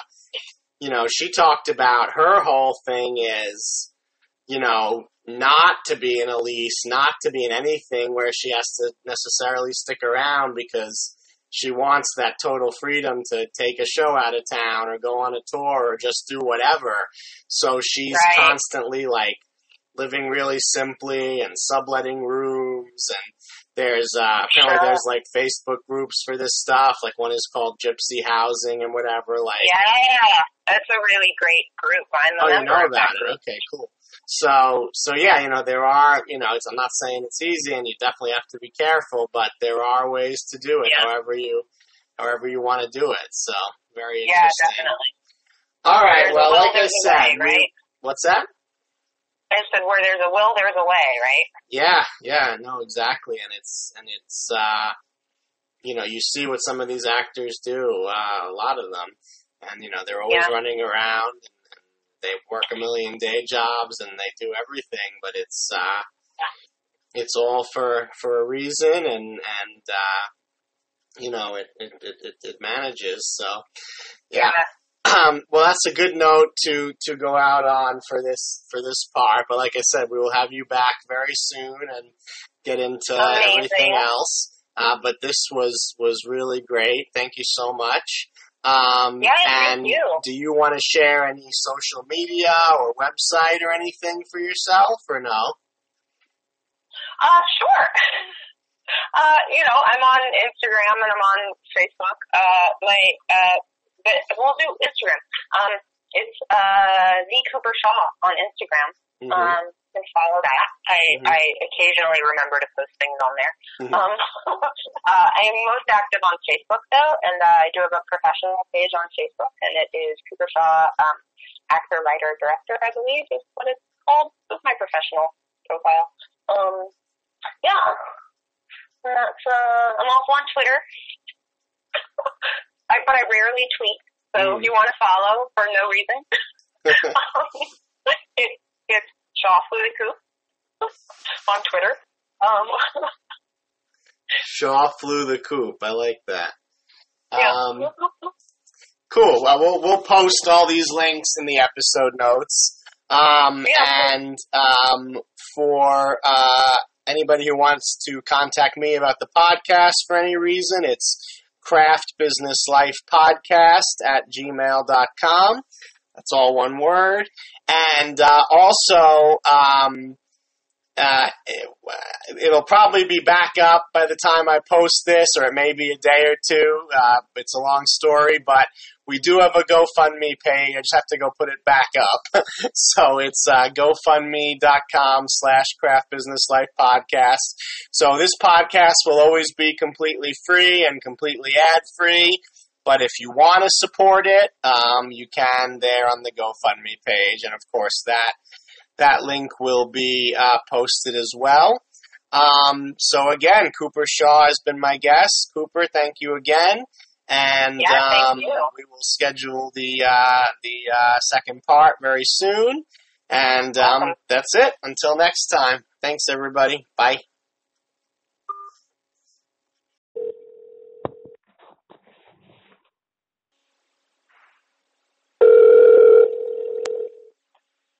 Hello. Hello. Hello. you all set? Yeah. You properly caffeinated? I, I am caffeinating as we speak. so you're still in the process of caffeinating. I am. But but at least it gave me enough like, you know, I literally had just woken up when I texted you Uh huh. And I was like, uh, I need time to like wash my face and brush my teeth and have water and then make coffee and then like, you know, so anyway. All very reasonable things. Yeah.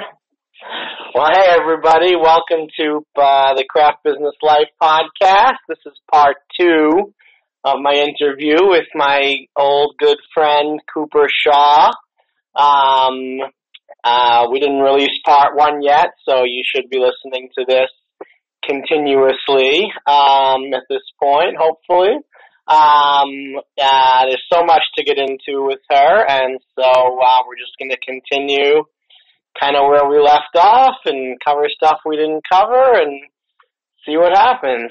So, um, one of the things we didn't cover uh, in the first part, didn't get to, is uh, Cooper Shaw, the early years. We we we, we alluded to the fact that you grew up in St. Louis, but then we basically kind of started with your college days and went from there. So Yeah. let's talk about uh, your family and growing up a little bit, and when uh, the acting and other creative bugs crept into your into your life. Uh, Oh, you, Okay. you already mentioned that. I think you mentioned that your parents have always been very uh, supportive, and uh, yeah. I know you have uh, just one brother, right? I have two brothers. Two brothers. Sorry, yeah. Mhm. This this whole podcast could actually be subtitled, you know, a test of how well Lee knows his supposed friend, which he fails miserably. That's an awesome subtitle. I love it. Yeah, How well do you really know your friend? yeah. But Tune in, the next episode on yeah, but in my defense, we we hadn't. uh It had been a while since we since we connected. No, that's uh, true. And I'm pretty sure that, like, you know, wh- you know, the, whenever the last time was that we talked, I, re- I probably didn't mention my brothers very frequently, anyway. So, no offense, brothers, but right. And where are you in the age uh in the age order with your brothers? uh, I am the youngest You are the youngest. Yeah. Okay. and the only girl, so you know, there's that. So So, uh, tell me a little bit about growing up in that family and also, you know, how young were you when you started thinking about acting? Oh, so um, it was a real. I mean, it was a really um um pretty wonderful family unit to grow up in. Um, we I was a mixed religion household where um you know we were primarily uh it was a Jewish household. We were all raised Jewish, but um our dad was Catholic, so we did Christmas and we did you know Easter. We had Easter egg hunts and we woke up and had Easter egg baskets and like you know so um it was fun. It was I was exposed to a lot of uh, a lot of different things that way. I think made it uh, uh, an adventure. Um, Well, let's let's, And, let's uh, talk about that for a second because that is a somewhat unique. It's not that unique, especially these days, but it's a somewhat Right. unique, and it may have been more unique uh, in general at that time. You know, it, the sense I'm getting, and tell me if I'm right or not, is that you know they exposed you to both religions, both cultures, but it doesn't sound like there was any serious. um conflict or or trying to push you in one direction or another or you know well, no, anything I mean, it was anything like, like, it was that. very clear. Yeah, I mean, it was very clear that they were raising us Jewish, so it wasn't. um but, but there was never a sense of us being pushed to being Jewish. It was just we were that was what we were being raised. Like we went to synagogue. Um, uh, I was my brothers and I were bar and bat mitzvahed, and you know, um, so it's very much a like part of my uh, cultural identity and um, all of that. I don't. I'm not really all that religious.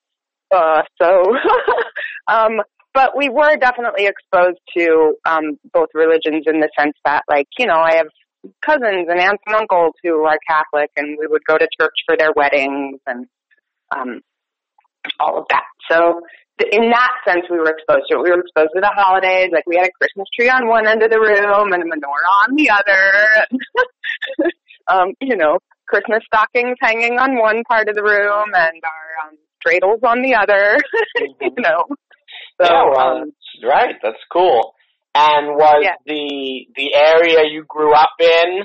And I'm sorry, remind me again. I know it's St. Oh, that's right. It was uh, it was uh, a suburb of St. Louis with that that French name that means Yeah. lonely heart or something.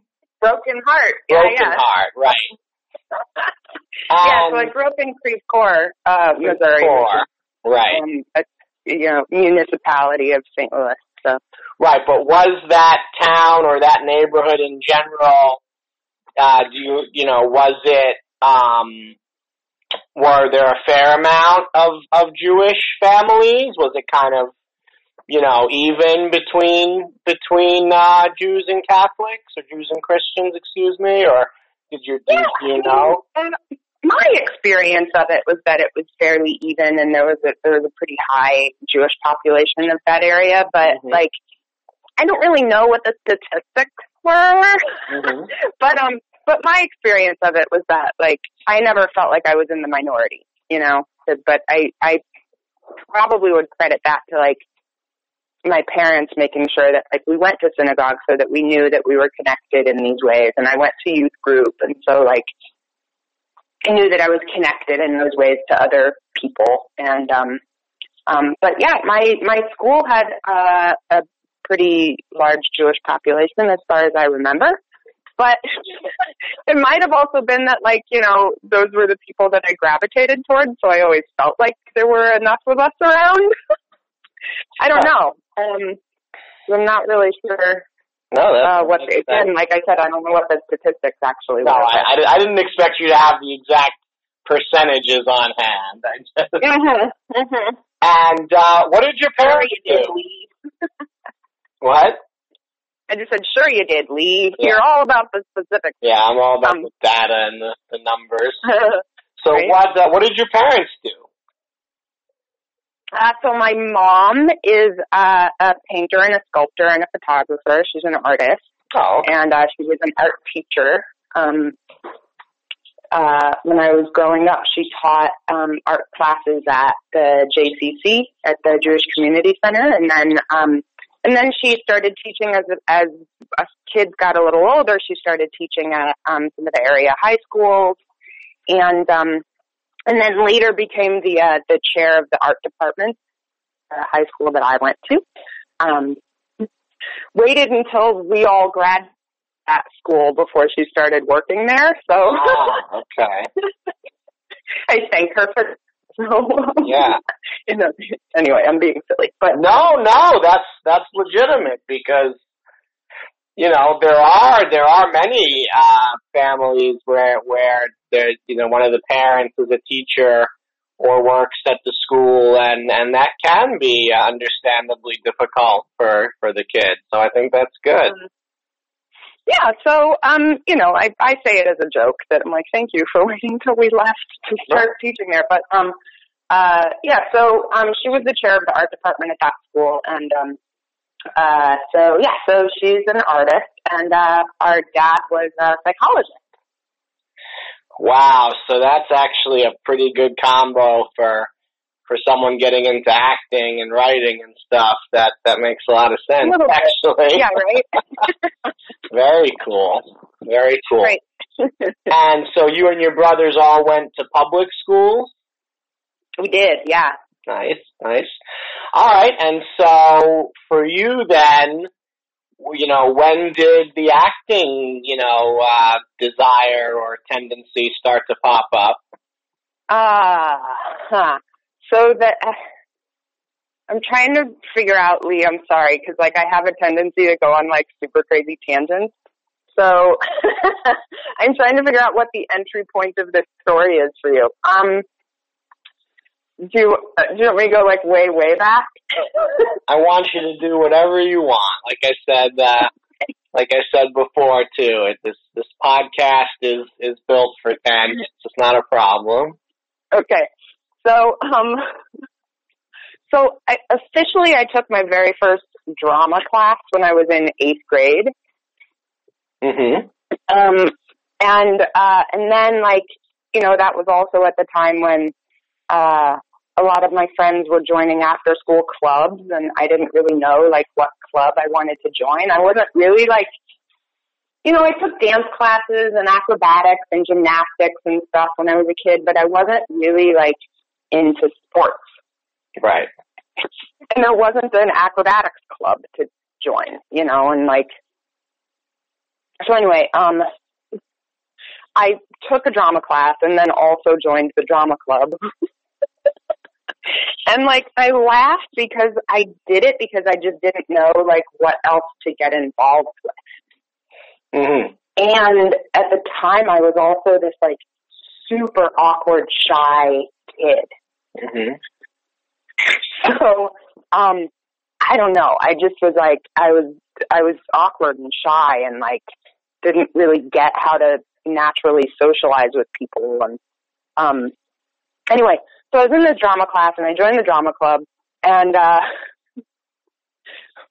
we did, uh, I think in drama, part of the drama club, we did a play called If Sherlock Holmes Were a Woman. Mm-hmm. And I That was the, that was the title. that was the title of the play.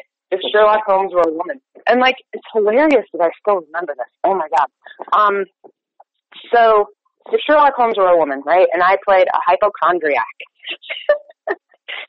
and so like, I basically decided, or somehow like the, between the director and myself, we decided that like, that meant I needed to have a box of Kleenex with me all the time, right? And like, just randomly sneeze. you know? like, I don't know. Um, so I remember doing the performance of this play, and at some point during the performance, somebody forgot a line and skipped half of the play. Like, said the wrong line, right? And skipped Yeah. half of the play.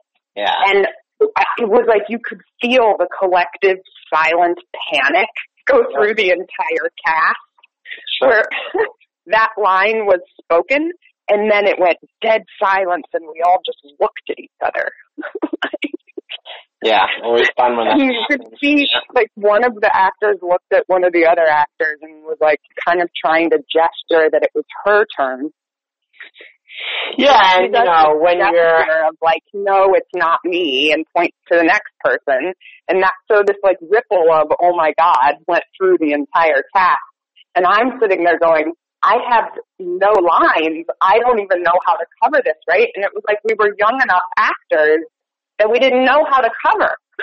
That's what I was gonna say. You You know? know, when you know, the irony is that kind of thing is more likely to happen when you're younger and you're less prepared for how to handle it. Um, yeah, yeah, yeah, you know, right? So, like we had no idea how to cover, so like Yeah. all I could think was, get me out of here. it was like that fight or flight sort of like, I seriously felt like it, it was like, I don't know, at the time it felt like a life or death situation. Like I was that like panicked over it. Right. So my brilliant idea, and this is, I, this is the big thing that I remember from this is like, I decided, oh, I'm hypochondriac. I'll just start sneezing. hmm So I just remember doing this whole stream of sneezes just to try to like at least fill the space. Yep. And then I just ran off the stage. I was like, I'm sorry, I'm not feeling well. And I was like, just, achoo, achoo," and I ran off the stage. Anyway. And it, so it was at that point, we like, you know, whatever. Somehow the play ended. I don't even remember how we got through to the end. Um, I remember us doing our curtain call and I went out into the audience afterwards to meet my parents. And they, you know, they hugged and they were like, oh my God, that was so amazing. You were so great, you know, as, as parents do. And, um, I just remember looking at both of them and saying, I am never doing this ever again. Uh-huh. and like, as soon as that drama class was over, I seriously vowed, like, never to do theater again. I was never going to act again. That was it. I was done. It was the most mortifying experience of my entire life. never to be repeated. Mhm. Um, and you know, we see how well that that went. and like, I like to say that I stick to my guns when I make those decisions. Not true. Um, yeah. So that was the, that was like kind of like the beginning and the mm, end question mark. Um, because I did at that time vow I was never going to do it again, but clearly I'm, I'm, you know, now it's my career. So. So when, so what happened? When did you decide to, to try it again? Ah. Huh. So, junior year of high school, Uh-huh. you know, um, which, you know, when you're, when you're younger, that's a, that's a huge difference because it's a lot of years, uh, between eighth grade and junior year is like, Yeah. an eternity. Um, so, anyway, my junior year of high school, I had a hole to fill in my schedule. Mhm. and uh, it was either take an acting class or take shop. Mm. And I was afraid of power tools, so I took acting, Mhm. and uh, and and and I absolutely adored it. I was like, oh my god, where's this been all my life? you know, Really? So at that point, even though you hadn't really consciously thought, I want to try this again, it just happened because you had to take the class, but this time it actually clicked for you. yeah, it did. I don't know, like the prerequisite. Um, so like the prerequisite at, at my high school at the time to taking an acting class was you had to take improv first. So a prerequisite in your high Yeah. school for acting? Wow. Yeah. Okay. So you had to take improv first, and so it was the improv class that was the first sort of like Hmm. foray in back into Right. uh, studying acting, and um, it was just amazing. And it was like, you know, I had this uh, my my high school drama teacher, Kurt Nadelceder. Um, I can give him a, a, an amazingly huge shout out. What was that name? Kurt Nadelceder. Um, It's a great name. uh, we called him. We called him. Yeah, it's a great name. We called him Mr. K. uh-huh. Um, and uh, he was just really super influential, uh, just in terms of like, he was a really supportive teacher and he sort of fostered this environment where we could kind of like explore our own voices and explore kind of like, you know, what does it mean to be a performer and um he made and he made it fun at the same time. That was like wow. Yeah. So it was kind of like that was the beginning for me of where I started to find this um this way too, because like I don't know, I'm gonna backtrack just a little bit. So I feel like also like I kind of mentioned that I was a really shy, like awkward kid, and I feel like I got made fun of a lot, Mhm. right? Like I got you know kids poked fun and whatever. I would find any excuse to like you know kids are mean, right? Yeah. So, um, so once I started getting involved in the acting classes and the improv classes and stuff in high school, all of a sudden this thing happened, this like switch flipped in me where I was like, wait a minute, you mean I can, I can be funny on purpose Right. and like, and make people laugh on purpose and then I'm cool. Yeah. then I'm not Oh, yeah, like the kid that's being made fun of. I'm the one who's making fun before everyone else does. Mhm. Mhm. So it was like it was a really amazing uh sort of turning point for me as a as a human creature. Well, I think that's, you know, certainly one of the common reasons people start getting attracted to it, especially when they're young. Although at, Yeah. at, any, at any age, really, that can be a, a good reason. But, um, and, and often is. But what I do want to ask you about is, see, this is a kind of a similarity that you and I have, which is, you know, you've had a very versatile, uh, training and experience of both having all this improv background and constantly having improv being a part of your of your career um Mm-hmm. and you know quote unquote serious for lack of a better word acting uh and you of course got right and you got your MFA and so forth Yeah. and we're going to talk about that but what I found you know, and I had a similar thing. I got into plays very early, but also improv right away in high school, uh, and got hooked on it too. Um, Yeah.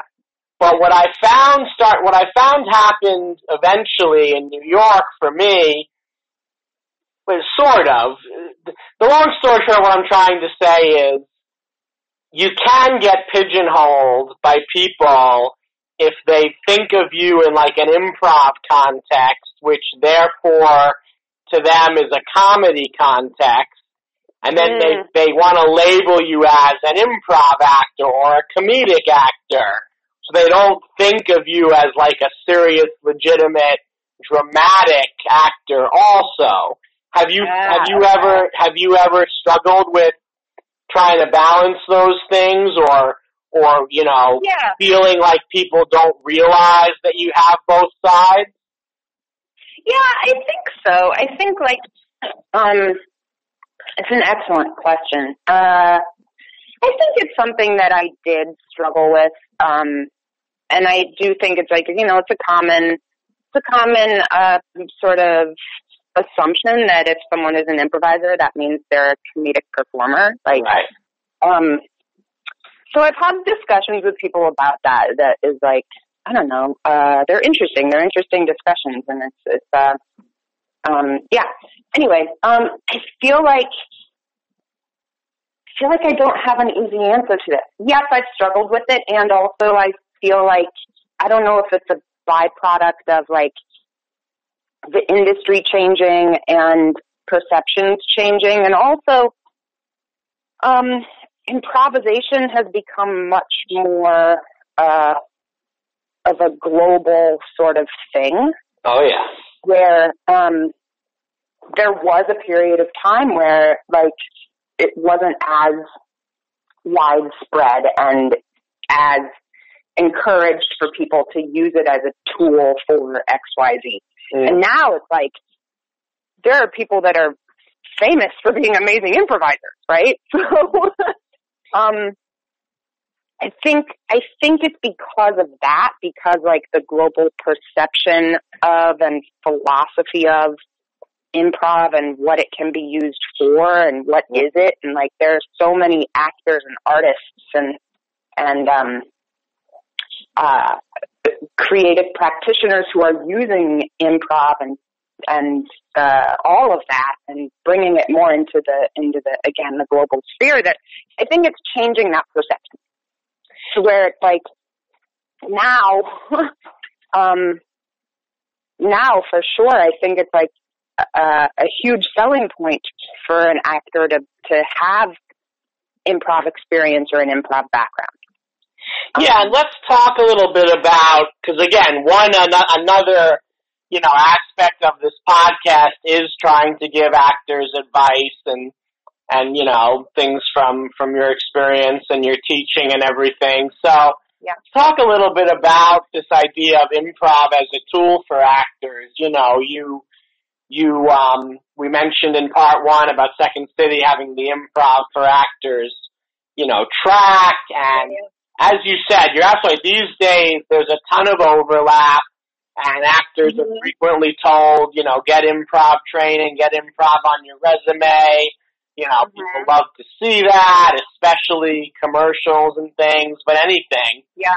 But you know, I think one of the ways it can get confusing is, you know, in some cases, in some audition scenarios or what have you, actors are told they can improvise dialogue or, you know, kind of ad lib a little bit off of the script. So that's one thing. Mm-hmm. But let's assume that they can. Let's assume that we're talking about a script and they're not supposed to improvise any line, but it, there's so much more to how you can use improv as a tool in your acting. It's not, you, you know, obviously it's not just about making up the lines yourself. So, so outside, so, so when you do have a script that you have to stick to, what are some ways though that the improv training and tools can, can help actors?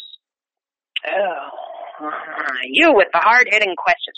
Um, it's uh, I mean, at the core of it, I think improv is just a, a really amazing way to um, tap into your listening skills Mm-hmm. because you have to. Because acting, as they say, acting is reacting. Right. And, you know, in order to have that really truly kind of organic, grounded reaction, you need to really let yourself be present in the moment Right. and really listen to your fellow actor. Yeah. And, but, and like listen with your entire being, right? Not just with your ears. so like, and I really, really, really full on 100% believe that improv uh, helps build that foundation, those foundations, like the being in the moment and the listening. Mm-hmm. And the really, uh, the yes and is a huge thing too, because like you really in that philosophy allow what your scene partner is offering and bringing to the table, uh, allow it to be the truth and the reality, and then synthesize it into your own being and then have your reaction. Mm-hmm. So it's like, I mean, just on so many levels, uh, it's just, uh, you know, it's priceless. Absolutely, and also, you know, you know, what I would think is, you know, just because the lines are locked in, you know, the way you say them can vary and the behavior you're doing while saying them can vary. And through audition and rehearsal and discovery, you, you often want to explore all those different ways to say it and meanings to put behind it and behaviors yeah, yeah, yeah. to do with it. Yeah, absolutely. And, you Um, know, yeah, you can, and the improv helps with that too. But like, it's Right. an interesting way that you say, like, you know, to let the lines be said differently.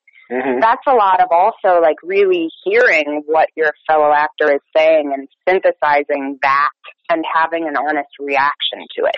right. So that if you're doing that, then yeah, the lines are gonna come out differently. like, Exactly, you know. exactly. And then the whole idea that like, you know, if you're playing a real human being, a real three-dimensional character, you know, in real life, you know, it, it's messy and, and we don't always say what we mean or, or say it the way that you would think you would say it or, or whatever. And so, you know, to, if, if an actor's afraid of, you know, not saying it perfectly or the way he's saying it not making sense or whatever, I think that that takes away from understanding, you know, the the humanity uh, of of, of all these things, and that you're not playing a caricature, you know, Right. or some presentational um, thing. You know, real people are are random and are unpredictable, and so yeah, I- Yeah. I think that all that all factors into that. Um, yeah, for sure. very cool, very cool. Um, but anyway, okay, so getting back to, so you're in high school, and so it was junior year that you got back into it.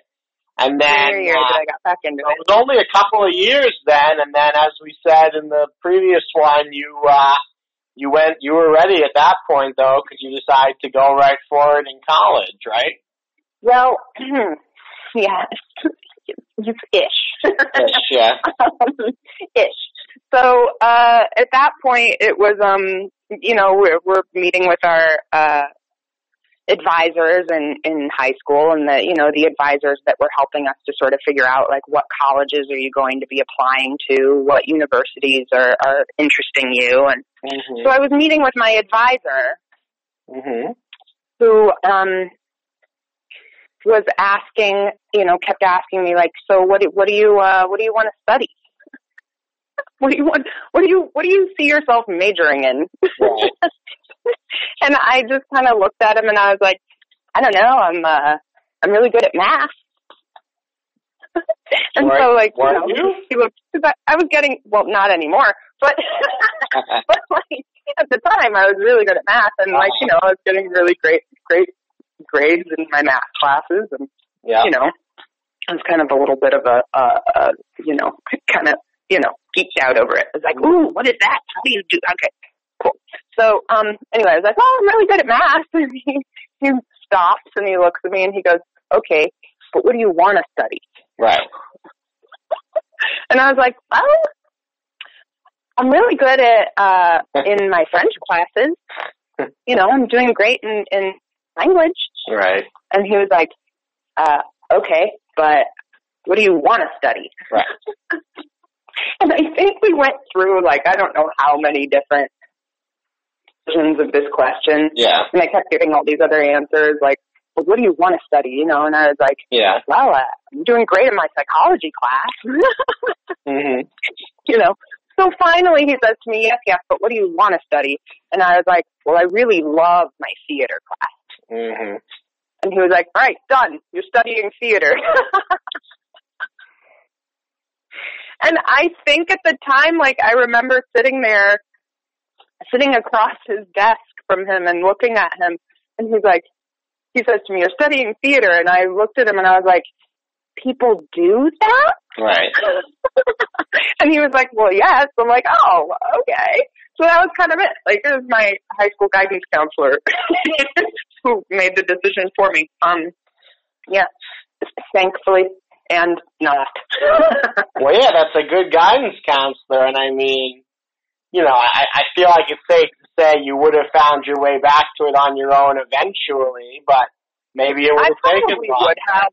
Yeah. Yeah, it, I think it would have taken like a, a crazy amount of time. Um, yeah. So, uh, so thank you to. Um, I just think it was pretty amazing though that he had the sensitivity to see that like here was this kid who was like, well, I'm good at this, I'm good at this, but I really love doing this, and then to like I don't know, have the almost like spiritual sensitivity to say, well, let's foster the thing that she really loves.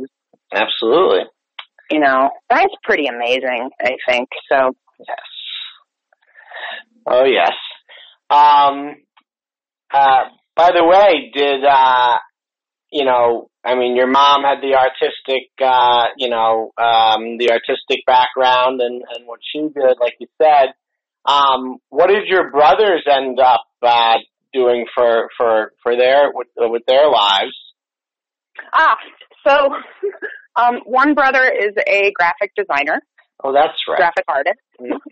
um, and he uh, uh, got his master's in in fine art photography, Right. and then um, was self-taught in the graphic design, graphic um, artistry world. So um, he's also very creative. Um, and uh, and the other brother is a writer. So, you know, A um, writer, and he uh, a writer of fiction or everything. yeah he writes fiction. Mhm. He writes fiction, um, and uh, also has um, sort of gone, uh, you know, as people need to support themselves. Um, he is now a technical writer Right. for um, various corporations and writing their um, uh, in-house documents and stuff like that, and like Yeah, but or, uh, or slightly more complicated, like slightly more complicated uh, lingo that needs to be put out to the public. He's translating that into layman's terms and like so that companies can communicate with the public at large. yeah, yeah, no, So- I understand. Yeah. Um, but uh, you all, but you all did end up doing something creative. That's that's very cool. Um, that is true. Yeah. So um, we talked in the previous episode about about your college and how you ended up in Chicago and all that, and um, and we we did talk a little bit about it, but I, I don't remember if we got into it exactly. What what prompted the move from Chicago to New York and the um, decision to get your MFA at the new school at that point? Hmm. Um. Well, hmm. I think that I don't. I don't know. Sometimes I don't know what prompts these things. They just kind of. Okay. like, it's like a light bulb goes off, and I'm like, oh, this is what I'm going to do next. And Yeah. so, um, so, uh, which I think goes back to what I said in the in part one. I think I said, oh, bicycle. So I. No, okay, I get it. Yeah. this is what I'm gonna do now. Um, so, but I mean, like you know, in all seriousness, I think that on some level, I always wanted to continue on to get a master's. Um, like after I finished my bachelor's, I kind of like you know, a lot of people that I was in school with at the time were directly applying for master's programs straight from undergrad. hmm Excuse me. yes. And but I kind of knew enough for myself at that time that I wasn't ready to just continue on. That I would need to take some time and kind of like, you know, figure out what was next. Um, but I think I did know on some level that I I would eventually want to go on for the masters. So I do believe that the moment that the oh this is what I'm going to do next Mm-hmm. actually happened was while I was sitting in a class at Second City um, as part of the conservatory program. So like I was sitting in class and we were having this discussion after somebody had done a scene about like you know what was what were the circumstances of the scene and did we really feel that the, the improvisers were serving those circumstances and blah blah blah. So but it was like a really fascinating discussion. And i can remember sitting there going i need a master's degree in this. Right. like now's the time. Like i'm ready. I'm ready to like dig deeper basically. So that was the that was the moment for me. It was like yes i love uh doing improv and studying improvisation and being at second city was such a like mind blowing uh performance experience and theatrical experience and educational i mean like on so many levels i can't even um but that was definitely the moment when i was like all right now that i've done this it's time to dig deeper i need to get more into like the gut of things you know Mm-hmm.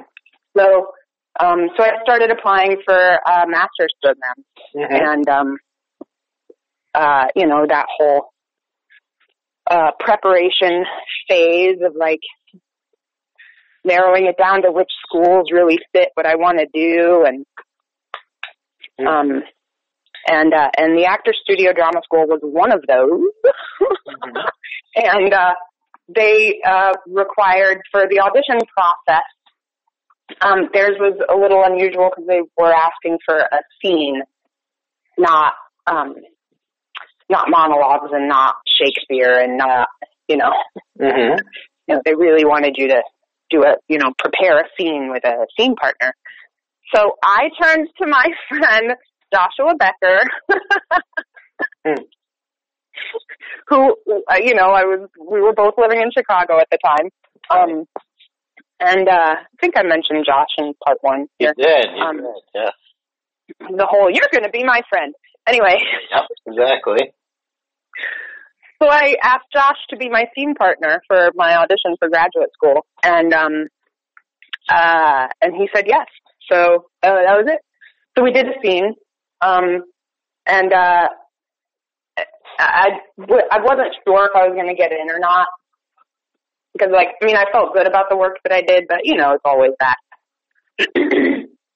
question of like, all right, I may have done well, but Mm-hmm. who knows? Um. Anyway, and then so there it is. I got in. Very long answer to your question. Sorry. No, no. So it's interesting. You know, training is one of the big subtopics of this podcast. You know, I'm very fascinated by it. Uh, one of the reasons I think being that when I was coming up as an actor, I didn't have much formal training and I was arrogant enough to think I didn't need it. But, um, you know, and it's always that thing of, you know, how can you teach something like acting? Um, but a lot of actors I've spoken to nowadays, you know, tell me just like you said that they they knew they needed more training, and I'm very impressed by the discipline and and self awareness that that people have. Um, but you know, you mentioned the idea of you know choosing the right school for you for the MFA. Um, that's Mhm. a great that's a great thing for actors to hear about because a lot of actors are going to face that same decision. You know, I I do want an MFA. It's a big it's a big thing to to dive into. Um, Mhm. uh, you know, not just academically and, and to take three years of your life or two years of your life or whatever, but also financially and so forth. Um, Right. so, you know, what, what was it that, that, you know, what was your criteria when you were saying, I want to make sure this is the right school for me? What made the new school the right school and what advice would you give actors who are trying to decide on a master's program for themselves? Uh, well, uh, that particular the the um, impetus to apply to that particular program uh, for me was that it was a um, Stanislavski based program Okay. I was going to ask. Yeah. Mm-hmm. primarily. Um, which kind of was in line with what I had initially wanted to um, accomplish by pursuing the masters, which is that like I just wanted to dig deeper and get into like the gut of things and like um really be able to imbue things with like my own sense of like my emotional core and my spiritual core and like all of that stuff. And it just kind of felt to me like, you know, the the Stanislavski based work would be the way to do that. Um Mhm. because I'd had, um, you know, my bachelor's in theater, which is, I sort of like, I oversimplify that training a little bit sometimes just to say like, the process for me became a little bit like, um, the bachelor's was where I learned to walk and talk at the same time. you know, uh, in costume and not fall. Um, you know, the, uh, and then Second City was where I learned to like really listen to my fellow actor and really be present in the moment. Mhm. And then the Masters was where I really learned to bring like a solid foundation to the work, you know. What a great, what a great breakdown, and what a great way to be aware of how your own training progressed and worked together. That's really cool. Yeah, you know, it's funny because like I think that might be the most concise explanation of that I've ever given. So thank you. But do you, you know, do you have any thoughts about, you know, what actors, you know, should think about, you know, when they are considering, uh, you know, what school to go to and, and the idea of getting an MFA? Um, hmm. I don't know that I have any advice other than um know yourself, Mm-hmm. I guess, in terms of like know where you are as an actor and know um know what you want to accomplish next, really. Um and what does that mean? Because it's going to be something different for each person, right? Sure. Like, um, there are some master's programs that uh, immediately provide you with the opportunity to uh, come out of the program with your equity card. Ah, So, um, you know, there those, those are definitely things to full on heavily consider. Um, but also like, you know, then that's where you get into the question of like, to union or not to union. yeah. Yeah. You know, and it's different for everyone, whether, um, you know, where their career is going and what, again, what they want to accomplish in their career and, um, what kinds of opportunities are coming your way and what kinds of opportunities do you want to come your way. Mm-hmm. Um, and that sort of, I think, helps in answering that question um, of like, well, what school do I go to? Um, Mm-hmm. You know, Well, it makes sense, and uh, yeah, the union nine thing is another thing that's come up a lot, of course. Um, but you know, what's also been interesting to me, and what I think actors hearing this hopefully can take uh, a positive uh, comfort in, um, you know, the cynical side of me, and I guess you know, someone who's watched too many dramatic movies, uh, you know, imagines these programs being cutthroat and you know, everybody's competing with each other and blah, blah, blah. But everyone I've spoken to about their master's program and other conservatory programs has said, uh, pretty much everyone that I can remember has said, you know, no, no, no, it, it's great. Uh, you know, you bond with these people and, and it's yeah, supportive and, cause you're all there as a group, I, I, it seems to me, um, hmm you're actually there as a group all with the same goals and trying to work together to Yeah. to, to learn what you're learning and uh you know it's it's it's quite the opposite of of what I imagined so that's very cool yeah, Yeah. yeah, for sure. yeah Um, you know, and really great friendships are formed. And then those kind of, Right. Those can become the people that you continue to collaborate with, Exactly. you know, once Right. you leave grad school and, and enter into the world, Indeed. A lot of that too. Exactly. you know. Absolutely uh, wonderful. Very cool. So, so yeah, let's talk a little bit more about the actual training there that you got with your MFA at the New School. So you said it's Stanislavski based. I was going to ask that. Now, Yeah. obviously, um, you know, Stanislavski and then all his different, all the different, you know, uh, um, you know, branches that eventually came off of that, the different Right. teachers and philosophies. You know, I've spoken to people who took a Strasberg-based method. I've spoken to people who took a Stella Adler-based method, et cetera, Yeah. et cetera. But are you saying that the new school one stuck with like the initial, you know, the original Stanislavski methodology, not a, not one of the, not one of the later interpretations of it? Well, they they did they did a really great job of uh, giving us experience with all of it. So, um, yeah. So at the core, it was a Stanislavski based program, which um, you know, the first year was uh was called Basic Tech. so for the first year acting class was called Basic Tech, and that was basically basically in Basic Tech. like, like use your words, Cooper. Um, um, that was uh, very much like let's get into the the core of you know doing the sensory work, and that was that was very uh, Stanislavski based, like Mhm. um, you know, um, and then uh, later in that year, uh, in that same class, the class that I was in, we did a lot of um, Meisner work as well. So Oh, okay.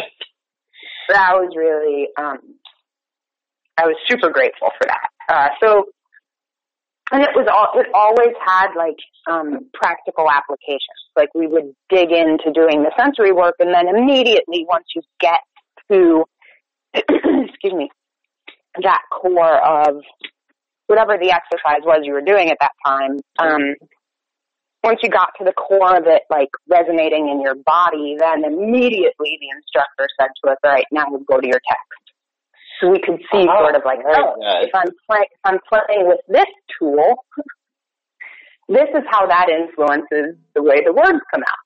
Oh, like, so, um, super grateful for, uh, always the reminder that yes, we're digging into these deeper emotional places and there's always a practical application for it. So I never felt at any point like I was just left to like wallow in to like sitting around in a circle and crying, you know?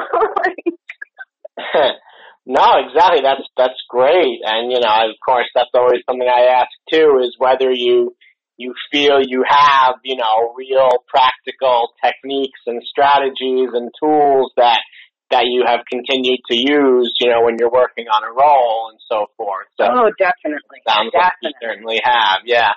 And yeah, um, and then I think a lot of that um credit goes to the instructors that I had who like were always there to remind us, listen, this is you're building your toolbox right now.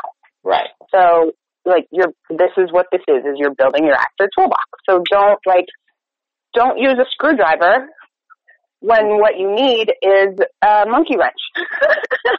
right. you know?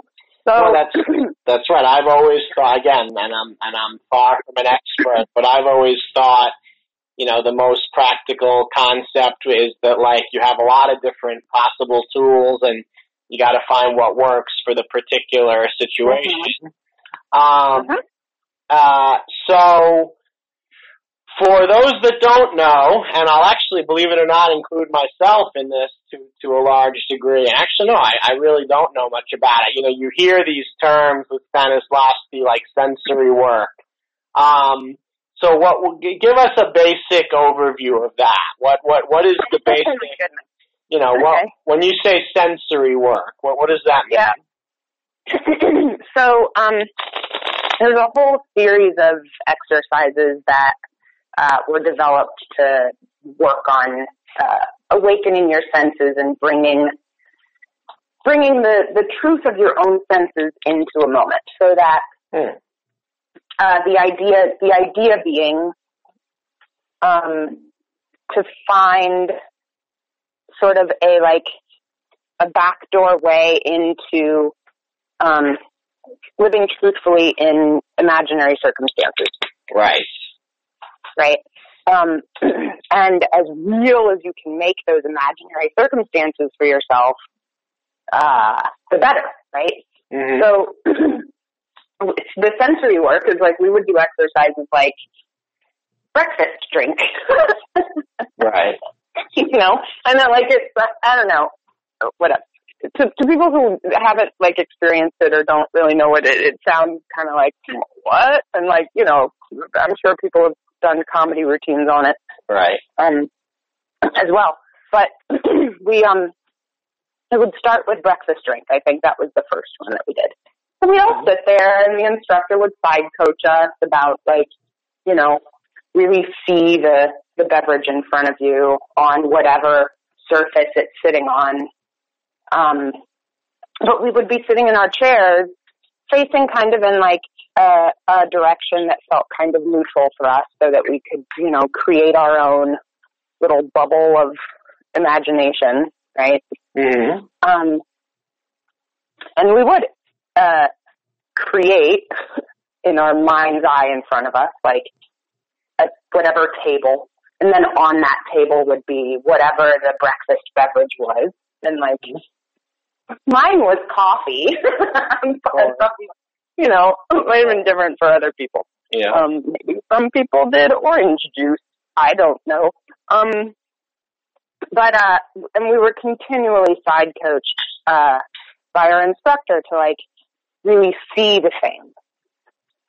hmm If and you know, and then once you really see the the beverage in front of you, then let yourself reach out to hold it. You know, take it in your hand. hmm But then in the taking of it in your hand, like really know what te- what's the texture, What- how big is it, what does it hmm feel like to the touch, what what Mhm. color is it, what Mhm. you know, all that stuff. Right. And then she would give us the gentle sort of reminder and also permission to hit the reset button. So she would say, if if once you reach out the thing disappears, reset, start over. hmm do not continue to the next step of the exercise if everything has vanished, right? Because then you're just like, you know, and it was really great because, you know, it was a laboratory. So we were given the permission to kind of like just keep going at the pace that we needed to go at to make the discoveries that we needed to make. Um, so there's things like breakfast beverage, you know, like and really creating it as specifically as you possibly could and really feeling it in your hands and really smelling it and really tasting it and really like, you know, and then, uh, and then we would immediately journal about it, hmm. You know, hmm now write down in your actor journal exactly what that experience was like and what it gave you. Um, you know, Yeah. and then uh, that instructor uh, would follow up with um, Susan Aston. Susan Aston was the instructor that year, and oh my God, she's like seriously to this day. There's so many things that she, um, so many of her teachings still resonate with me today. I'm like just like beyond grateful that she was my first year instructor. I can't like hmm I can't say enough nice things. She also was the one who had us do the joy journal, which I still do to this day. And like, um, anyway, um, anyway, so where was I? I got totally sidetracked because I saw Susan's lovely face right in front of my imagination. Um, so, uh, what was I saying? That that right after doing the exercise, you would journal about it. oh yeah, we would journal about it, and the the phrasing that Susan used for it was like, um, when that when that the specificity of that exercise really resonated with you, what did you need? You know, What did you what what did you need? What did you need? need? You know, in that moment, what did you need? Did you need a glass of water? How badly did you need that glass of water? Ah. Did you need somebody to tell you that they love you? Did you need a, a comforting hand on your shoulder? Did you need, you know, specific, specific, right? Like, but, but she always put it in terms of like, what did you need, not what was the emotion that came up. I see. Which, again, like, always put it into like a very practical kind of like, um, a more actionable sort of experience of it. Right. This is that thing of this is that thing that you know when they talk about uh how like as an actor, at least in in in this kind of uh philosophy, you know that that you have to play objectives, behaviors, actions that that that, that just having an emotion is not is not enough. It's not you can't Right. you can't play a moment that way or whatever. Yeah. hmm So Yeah, and I think so- also like tapping into the need of something, I Mhm. think makes it a more specific experience rather than rather than reading something and going, oh, this this character is is sad at this moment. right. Um, just playing sad uh, leads to like much more general work, Right. Right. you know, and like everyone can do like a general wash of sad, but Right. like if you really want to put um and not indicate sad, Right. you know, Right. uh, that's when the need comes into play. Well, I need, um, I need to see my dog who died when I was 10, you know, as an example. And then that puts you right in that, like, oh, that's a very specific kind of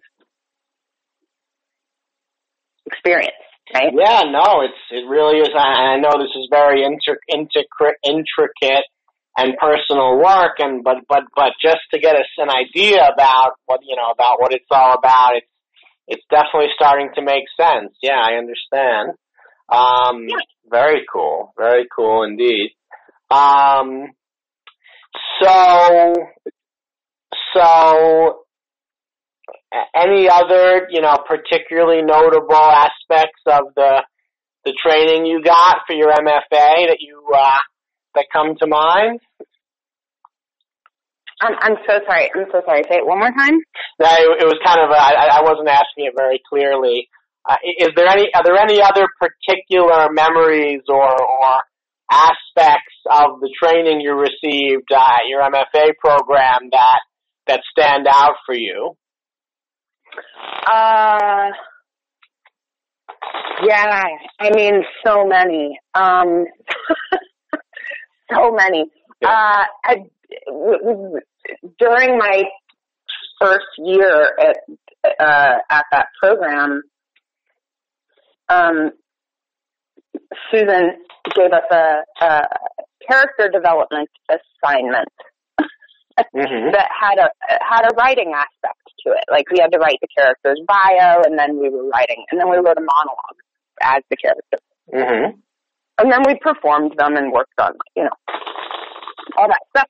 But it was in uh, it was during that uh, exercise that I actually went up to Susan and I was like, "What would I have to do to change my track to playwriting?" Ah. I was like, I was definitely having that like ping ping back and forth between like the two very distinct parts of myself at that point in time. Sure. Um, and uh, um, sadly, I it, you know what was entailed in changing track would have meant I would have had to exit the program entirely and reapply as a playwright and start over. Mm-hmm. And so I just decided, well, I'll, I'll just continue on on the acting track. But like, um, I definitely got like re-bitten by the writing bug while I was studying acting. Mm-hmm. so, um, that stands out for sure. Um, Well, we never really talked about we never talked about when the writing component did start for you. I, I you know when when did you start writing? uh, um, really, if I go back to it, I started writing in high school. Mm-hmm. Uh, but really, if I go back to it, I started writing in junior high. Mm-hmm. Except really, if I go back to it, I started writing in elementary school. so, like, like at the core, like I think I've always written. Sure. Um, well, let, let me let me phrase it more specifically. When did you start thinking about writing plays? oh, that was when I was in um undergrad. Okay. I took a I took a playwriting class with um the Digby Wolfe, uh, who was one of the original writers and creators of the show Laugh-In. Oh wow. Um, and uh, so I took a playwriting class with Digby Wolfe, and I was like, uh, "What is this thing?" And then um, that playwriting class, he partnered us up with people, um, or he partnered us up, or we, anyway, we ended up. I ended up partnering up with uh, someone who's now, um, you know, still very dear friend of mine, um, Natasha Lee Martin. Oh, I know. and she and I became really, really great friends. Yeah, you know Natasha. Um, anyway, so she and I became like really, really great friends and writing partners in undergrad, and uh, we just loved writing with each other so much because it was like we just would crack each other up, and we would stay up until like Lord knows what time. Um, you know, just writing ridiculous uh, comedy sketches and scripts and Mm-hmm.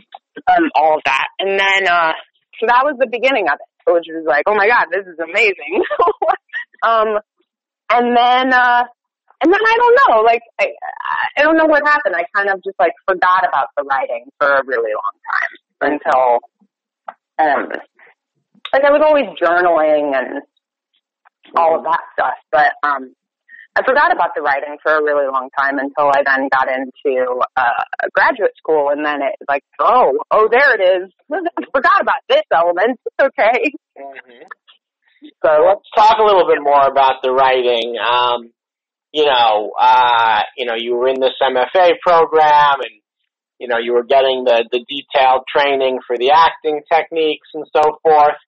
When it comes to the writing, uh, when you write a play, uh, specifically, it might, you know, or, or, or any kind of script, I guess. Um, you know, do, do you, do you have any specific, you know, techniques or, or, you know, methods or anything, or do you just kind of, is it just, uh, sort of an instinctive thing for you? Um, I feel like it's an instinctive thing for me that is also informed by um, the things that I learned from Digby, and also informed by all of my improv training and acting Right. training. Right. Sure. um, so I don't know. Uh, I frequently the experience that I have when I sit down to write something is that I'm basically I'm improvising on the page. hmm And what what were some of those things that you that you took got from that playwriting course? what were some of the things that I took?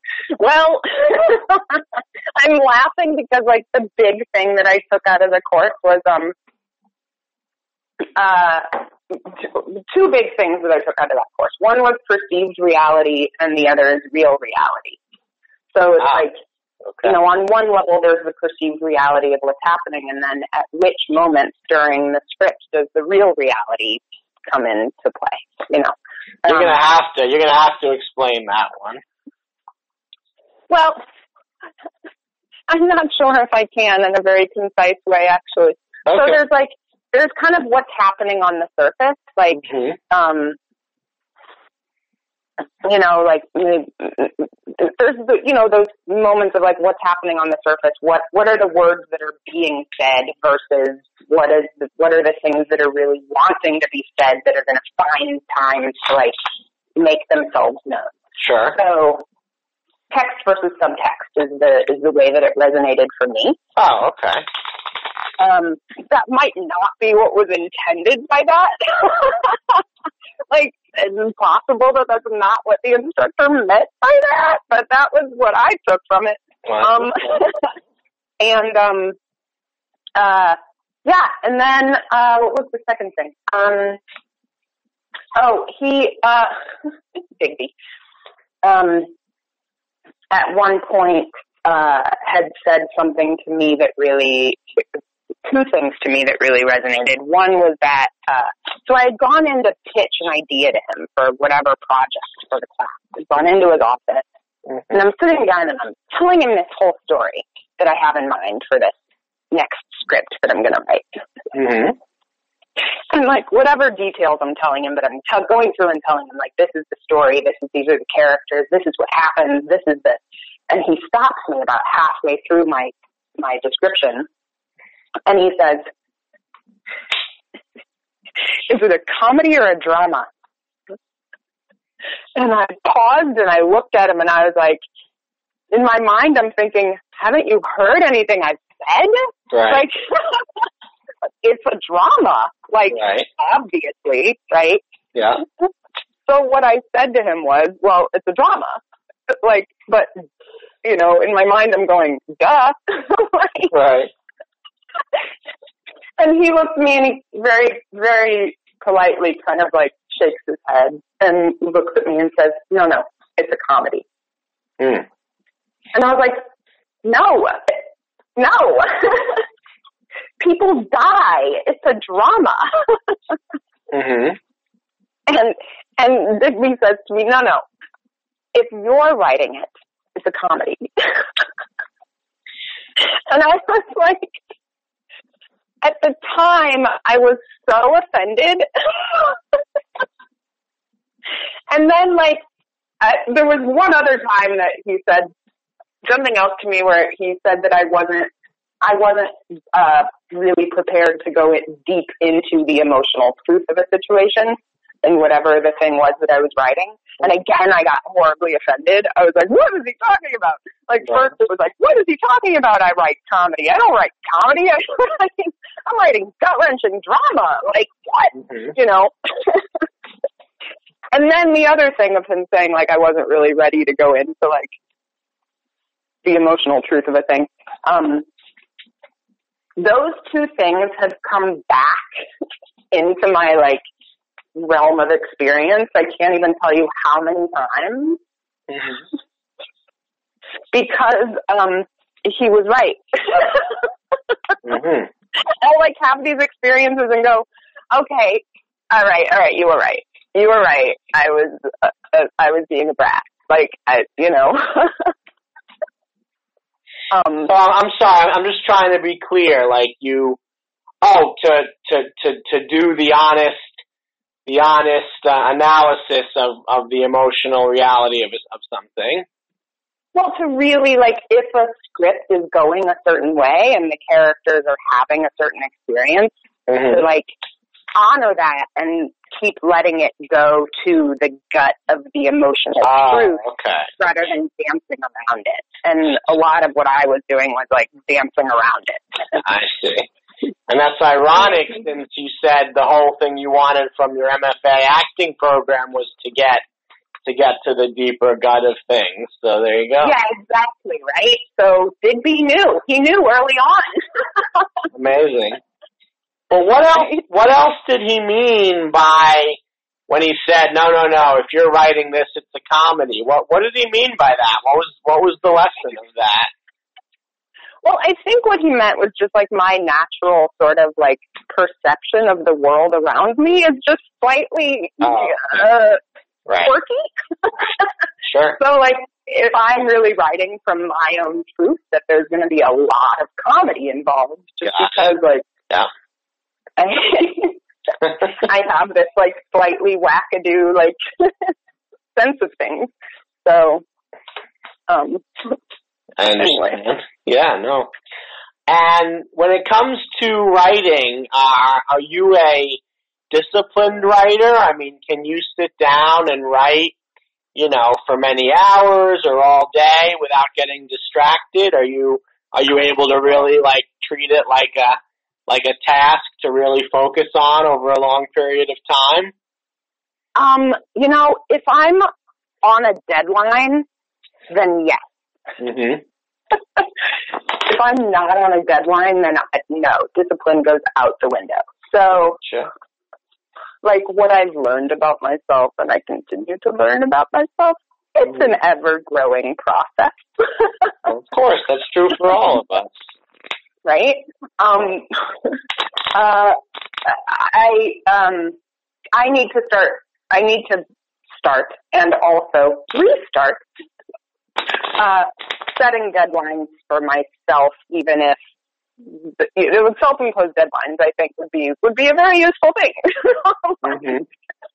I'm gonna, get this done by this time, and I'm gonna stick to it. And you know, but I get I I'm not no. like I Okay. said. And what about how you sort of formulate the overall idea for a piece? Do you tend to do you tend to come up with like the characters first and make it more of a character based exploration or or do you have like do you start with like a plot outline? How do you you know, what's your what's your initial, you know, framework for starting work on a for starting to write a play? Um, I I write very character driven Yeah. things. Um, like I usually spend a, a decent amount of time doing um, character development Mhm. uh, before I even sit down to write the script. Mhm. Um, I like really like to flesh out who are these people. Like let's find out who they are, and then and then I sort of like introduce them to each other. Right. Hey, Oh yeah. time for you guys to meet. Let's find out what happened. like, yep, exactly. um, yeah. And, but then like other times something, other times it'll be a, a slightly different, um, slightly different sort of like approach to a piece where like I'll hear a, a line of dialogue hmm and then I'll just go, oh, well that's the opening line of dialogue. Let me write the thing. Right. you know, so um or I'll be out and about on like whatever daily thing I'm doing and I'll hear a little little something of somebody saying Yeah. whatever, like a sound bite and I'll be like, huh. And somehow it'll stick with me so I'll go home and I'll write like a thing Yeah. that's all centered around that one statement. Yeah. I love that. hmm Um, and then I'll go back and like take another look at it and think, okay, well, this is what I wrote. Now, who are the characters? so like sometimes it's all just very dialogue driven and not, but then I go back and I refine it and I, you know, put more depth to it. But um, Yeah. generally speaking, I write uh, from character first, and then Very cool. Yep. Yep. No, I get it. Um. So, uh, we're continuing to, to jump around, which is totally fine. You know, I, uh, I, I, I, you know, again, you, yeah, shit. we, we, we could talk for hours about so many different things, which, which is great. And, you know, yeah, you, totally. you can come back on any time you want. But um, so uh, let's get back to sort of the the progression chronologically for you. So you you graduate from the new school, you get your MFA, you're in New York City. What's the Mhm. next What's the next step for you at that point? What what hap- What's what What do you do at that point? Uh, at that point, I just started hitting the audition circuit. Yeah. and um auditioning for anything and everything that I could get my foot in the door for. Um I was non-union at the time, so I was I was gonna. going to a lot of non-union auditions, but and and then I was also trying to crash union auditions. So um so I was doing all of it. Uh and uh straight out of grad school I got cast in a show uh that played out of town Oh. um and it was it was a super fun show mhm. uh and I it was uh, like I got to play this really fun character um um and it, anyway it was like it was a it was mostly scripted and left it open for a little bit of improv um and uh and there was like singing and dancing and you know it was, it was, it was a super fun show um it was a non-union show Mhm. and uh whatever the the producer uh at the time um decided to end the uh to cut short the run of the show um Oh. because it uh for whatever reason, it just like he he pulled the plug on the show.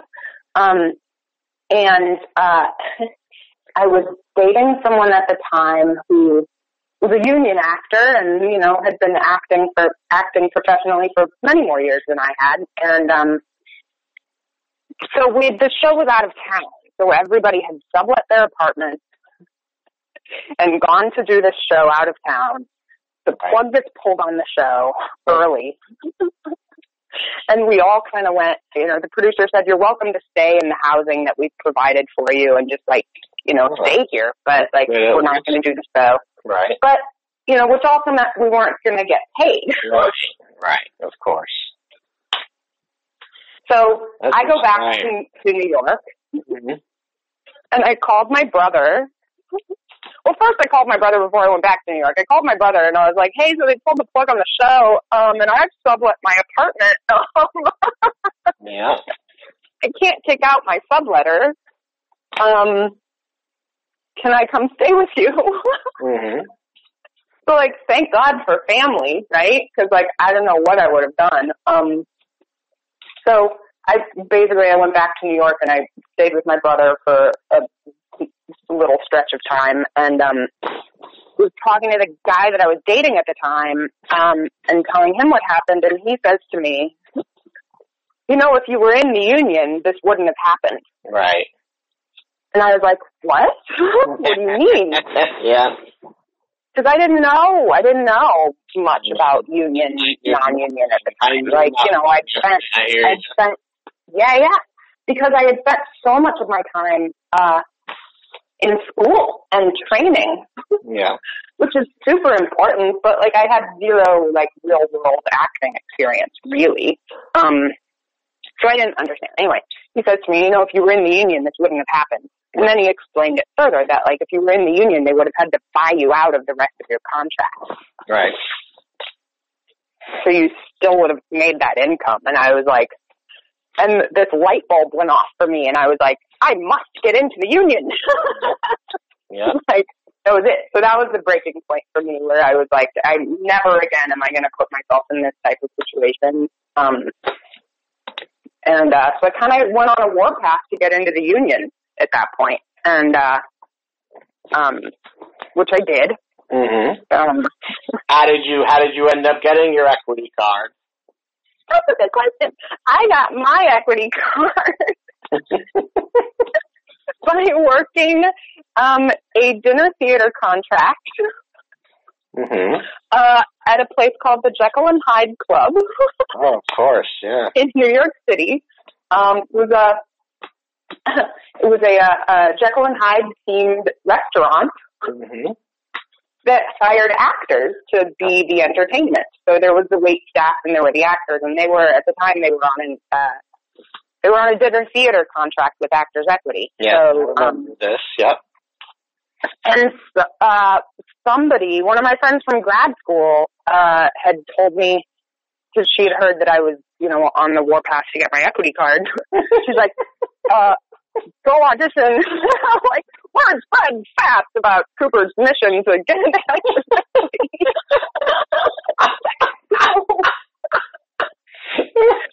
Extra, extra. Read all about it. Cooper's trying to Right, get right, right. the union. Today's know, big, today's big story. hear ye, hear ye.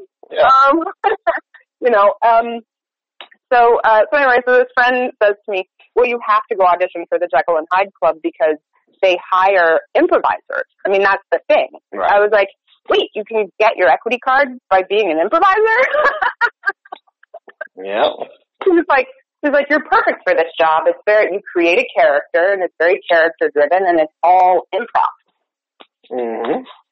And I was like, great. So I go to the audition and, uh, whatever, they had us do whatever, um, improv exercises they had us do. And one of the, uh, things they had us do in the audition is I'm trying to go back there. One of the things they had us do in this audition was like, they gave us 30 seconds on the clock to do as many distinct characters as we could. Wow. Like And a game show. many- Yeah, yeah. I don't remember how many different characters I did in that amount of time, but like it was super fun. I was like, great. Right. and then uh and that was it. So I got my equity card. Um Yeah, no. Now that you reminded me, I, I know that there were def- that that was definitely one way people did it was through uh, through Jekyll and Hyde for sure. yeah. That's Yeah. cool. So did you did you have to wear some crazy costume and makeup? 'Cause it's like a horror thing, right? Yeah, I mean, it was like kind of a horror thing, but a lot of the characters that they had that existed in that in that world were not necessarily scary characters Oh, okay. because there's also still like a very family oriented place, and so like Right. you know, people, was like tourists were coming and bringing their kids, and Sure. you know, so they weren't. um No, the characters weren't really all that scary. They were really more just like, how can we make this fun for everyone?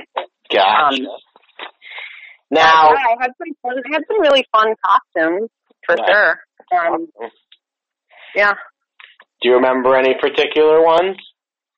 Uh, well, let's see. I had two different characters that I remember playing. Um, one was uh, oh, her first name was Dagmar.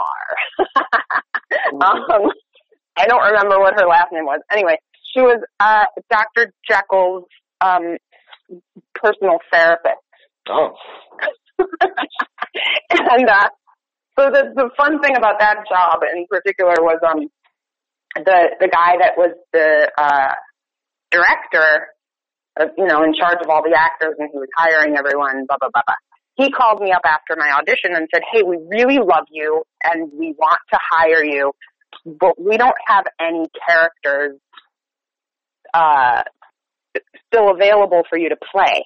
hmm Could you just create your own character?" Right.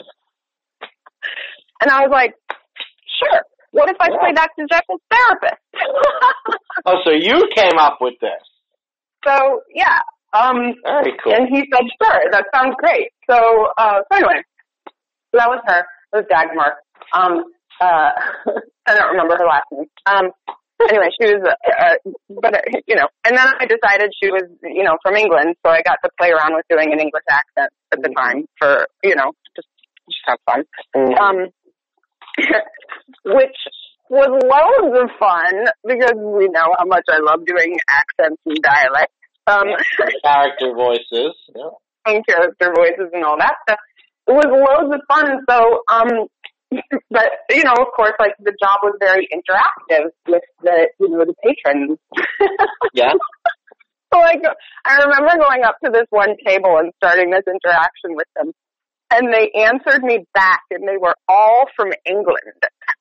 Uh oh. And, and then um one of the, the you know the one of the men that was sitting at the table then asked me what part of England are you from Yeah. And I said well what what part of England are you from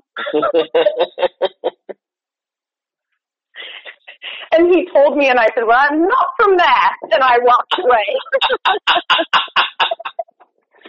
there you go. but anyway so then I went home at the end of that day and I was like huh maybe I should be a little more specific about where this character grew up so that I know like what accent am I actually doing. so So, anyway, that was no, so that was great. that. And then the other one was I played a I played a maid, Mm. played a costume. Uh, you know, the, that was super fun. Um, and then I just kind of decided, like, because we were kind of given like free reign about like, you know, what did we want to do, what characters did we want to do, as long as we were true to the character we created. You know, Nice. and and uh, so I decided that since they were letting me play a maid, that she was going to be French. Sure. Um, so I got to play around with my French accent.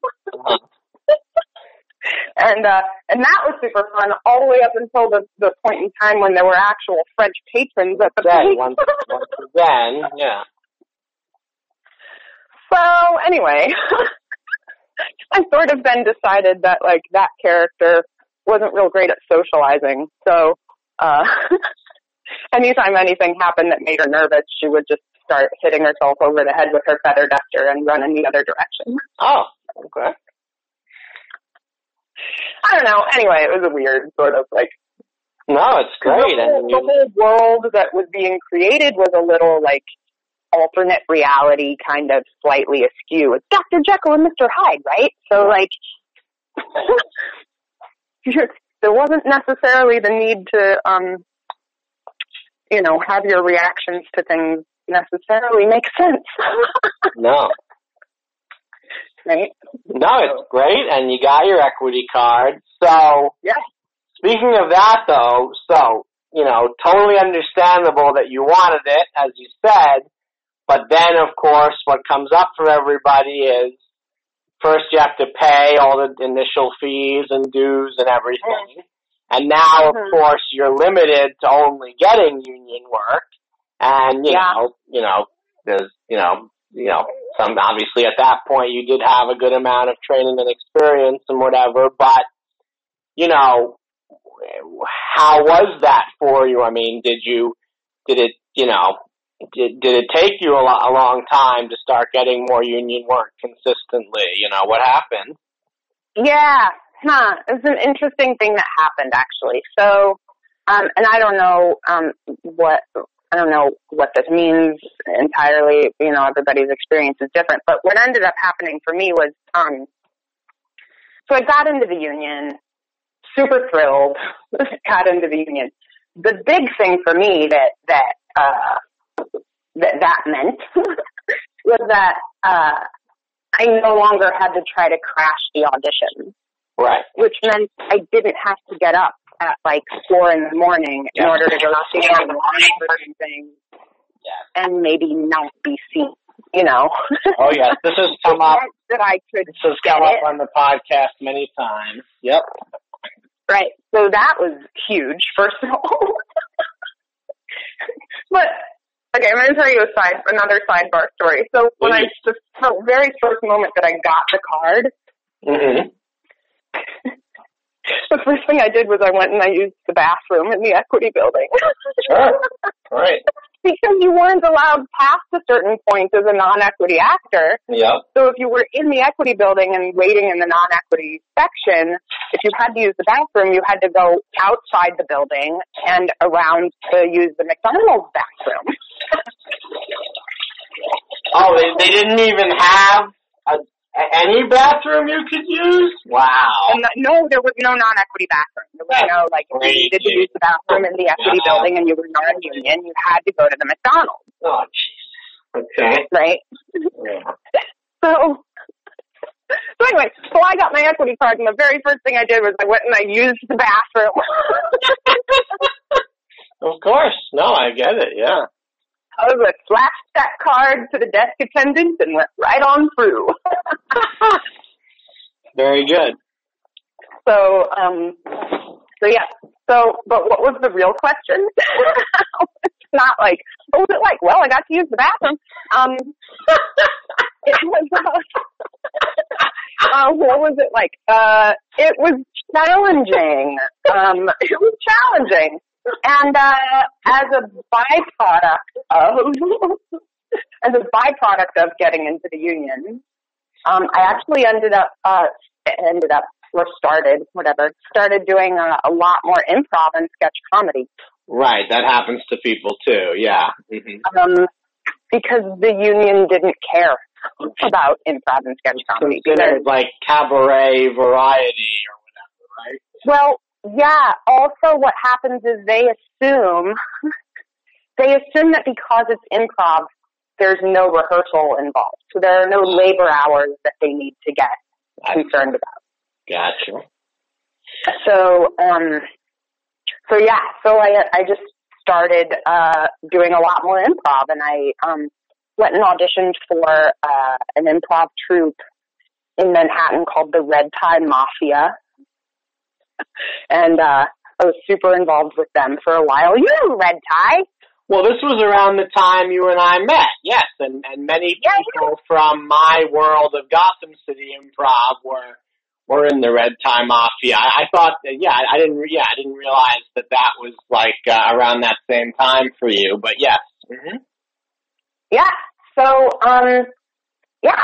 Uh, anyway, wow, small world, same come full circle. Uh, that was how we met each other, right? It was because of Red Tie Mafia. Some some connection there. Yep, something like that. Yeah. Yeah, yeah.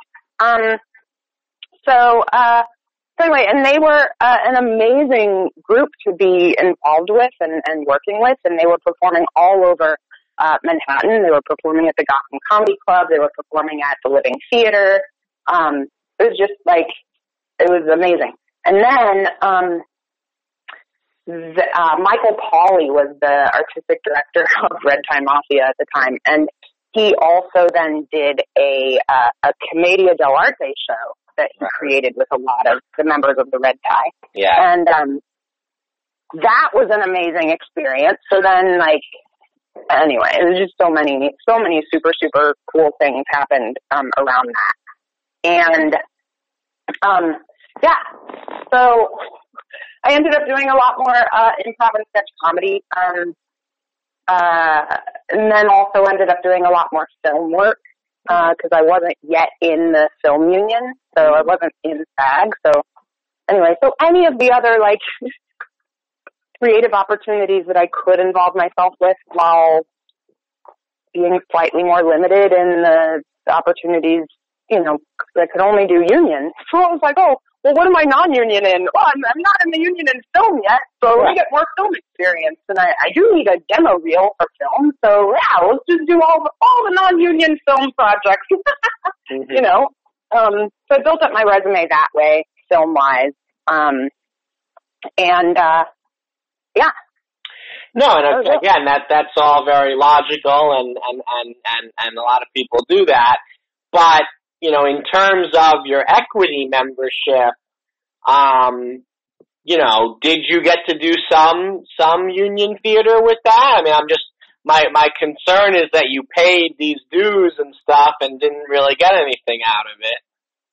Right, I did. Um, Yeah. I did. Uh, not as much as uh, you know, wasn't I wasn't doing as much union theater stuff as I initially probably thought that I would. But Right.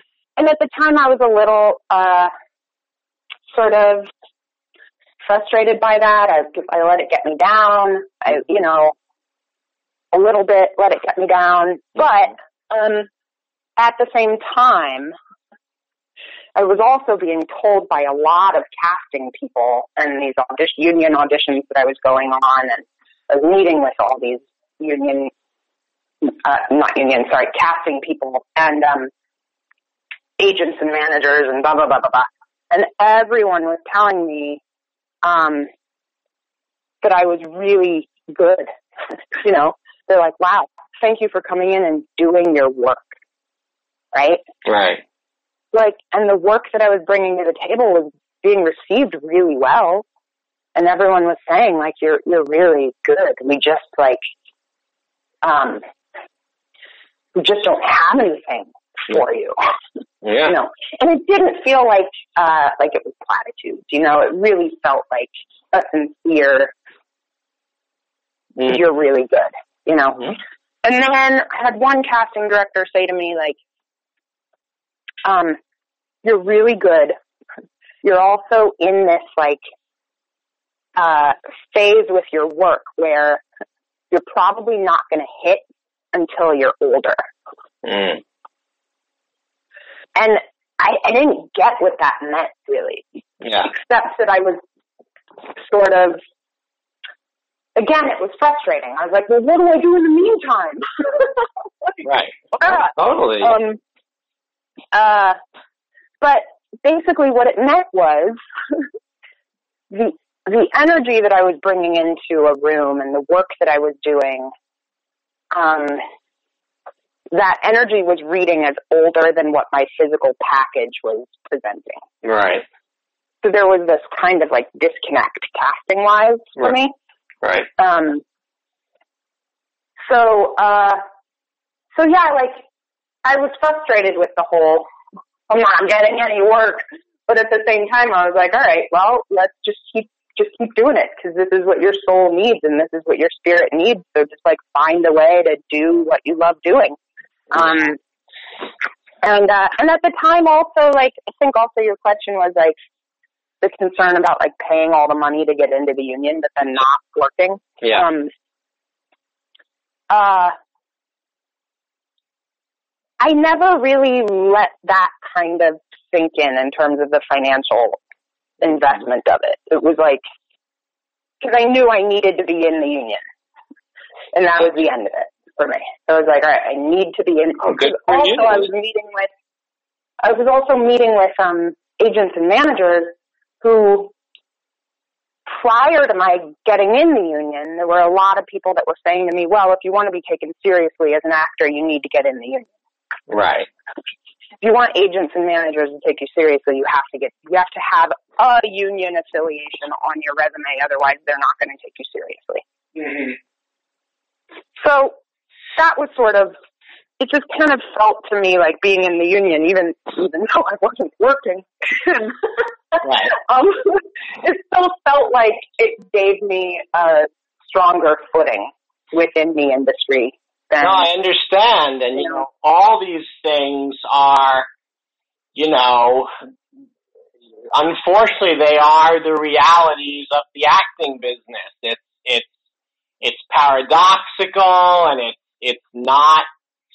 Um, it, it, it, there's really no necessarily any justice to it. It's it's just a very random, confusing, uh, you know, industry, and you, you're not going to get an easy answer or an easy path in it. But but Right. that's just the way it works. Yeah. Yeah. Um, and like, you know, the thing is too to just, that I keep in mind is things present themselves and paths present themselves as they're meant to and you're ready for them, Right. you know? Right. And I really fully believe that. So like, I wouldn't have ended up um, doing as much improv and sketch comedy and, and meeting all of those wonderful people and I wouldn't have had those experiences and I wouldn't have built up my film resume and I wouldn't have, you know, and then once I left New York and uh, ended up going back to St. Louis, um, I got into SAG-AFTRA working as an actor in St. Louis. Right. So, like, and that was super surprising because who would have thought that, like, who would have thought that if I removed myself from New York and moved to the Midwest, I would get my SAG card? like, Yeah, you just never know. You just you never know.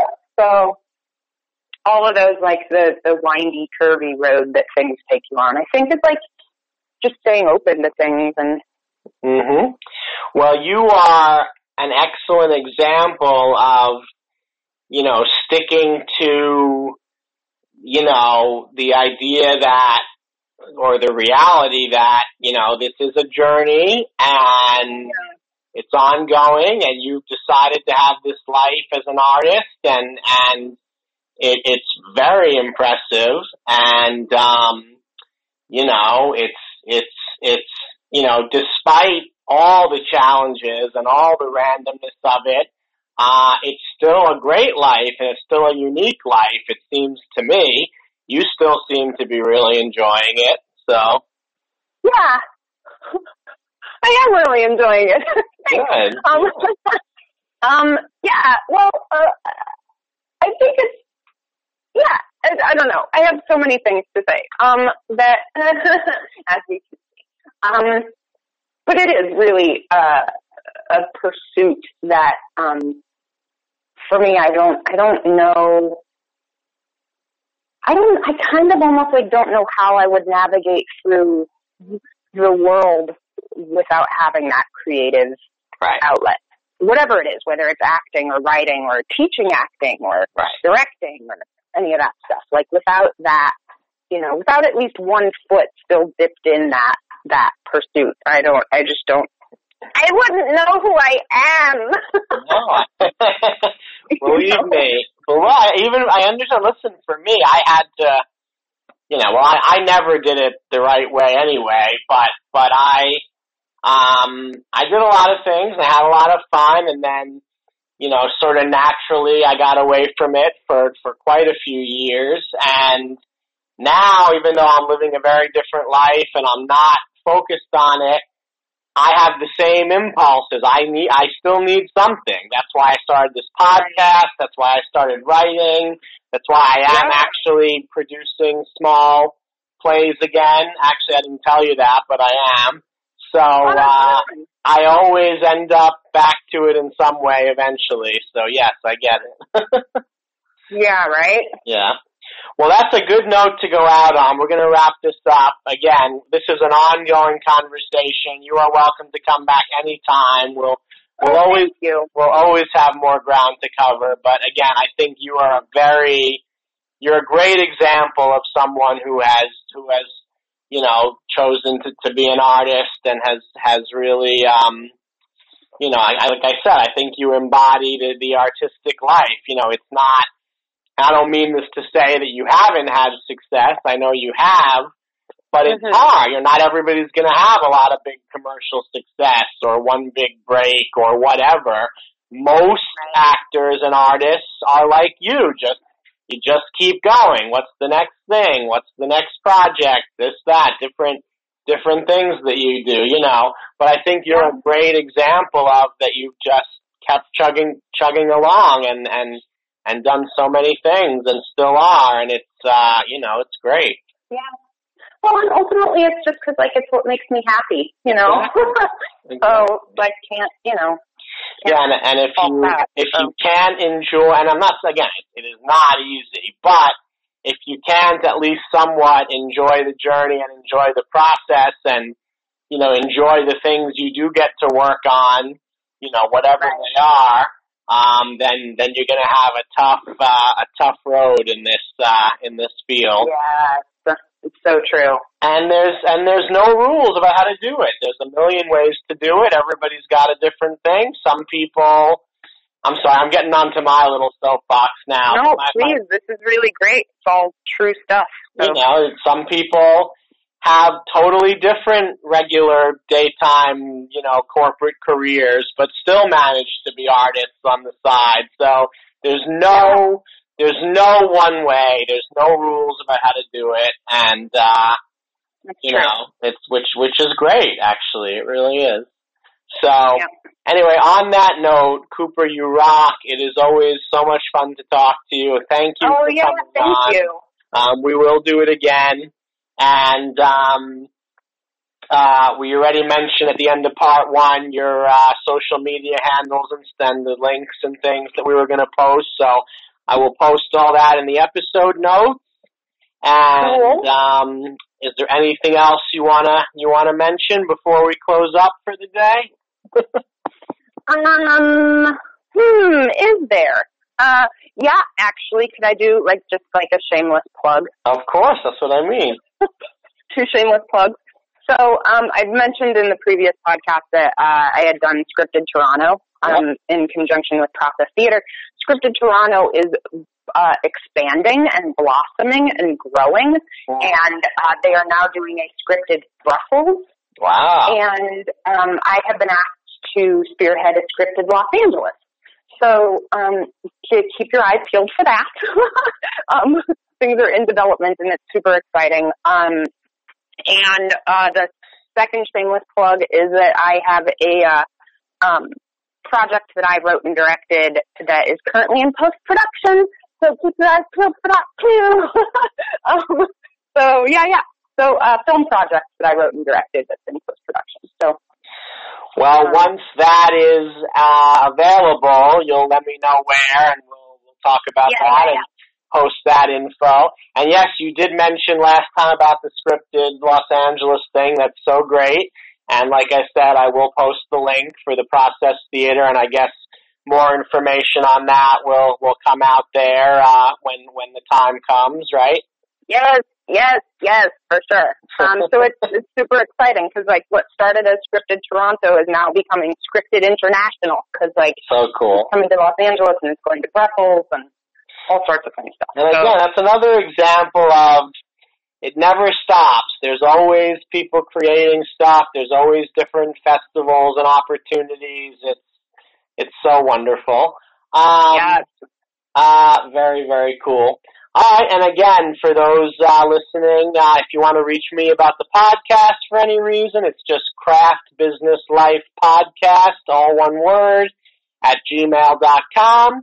And uh, this podcast is always free and completely free and ad free and always will be. But if you want to support, uh, you can at our GoFundMe page, which um, it'll be up by the time people are listening to this. it, was down, but it's going to be back up. But it's uh, GoFundMe.com slash Craft Business Life Podcast. And that's just a voluntary donation thing if you wish to support us. Uh, but you certainly don't have to. Um, and that is it. Cooper, thank you again. Thanks everybody. Thank and you. absolutely. Until next time. Bye bye.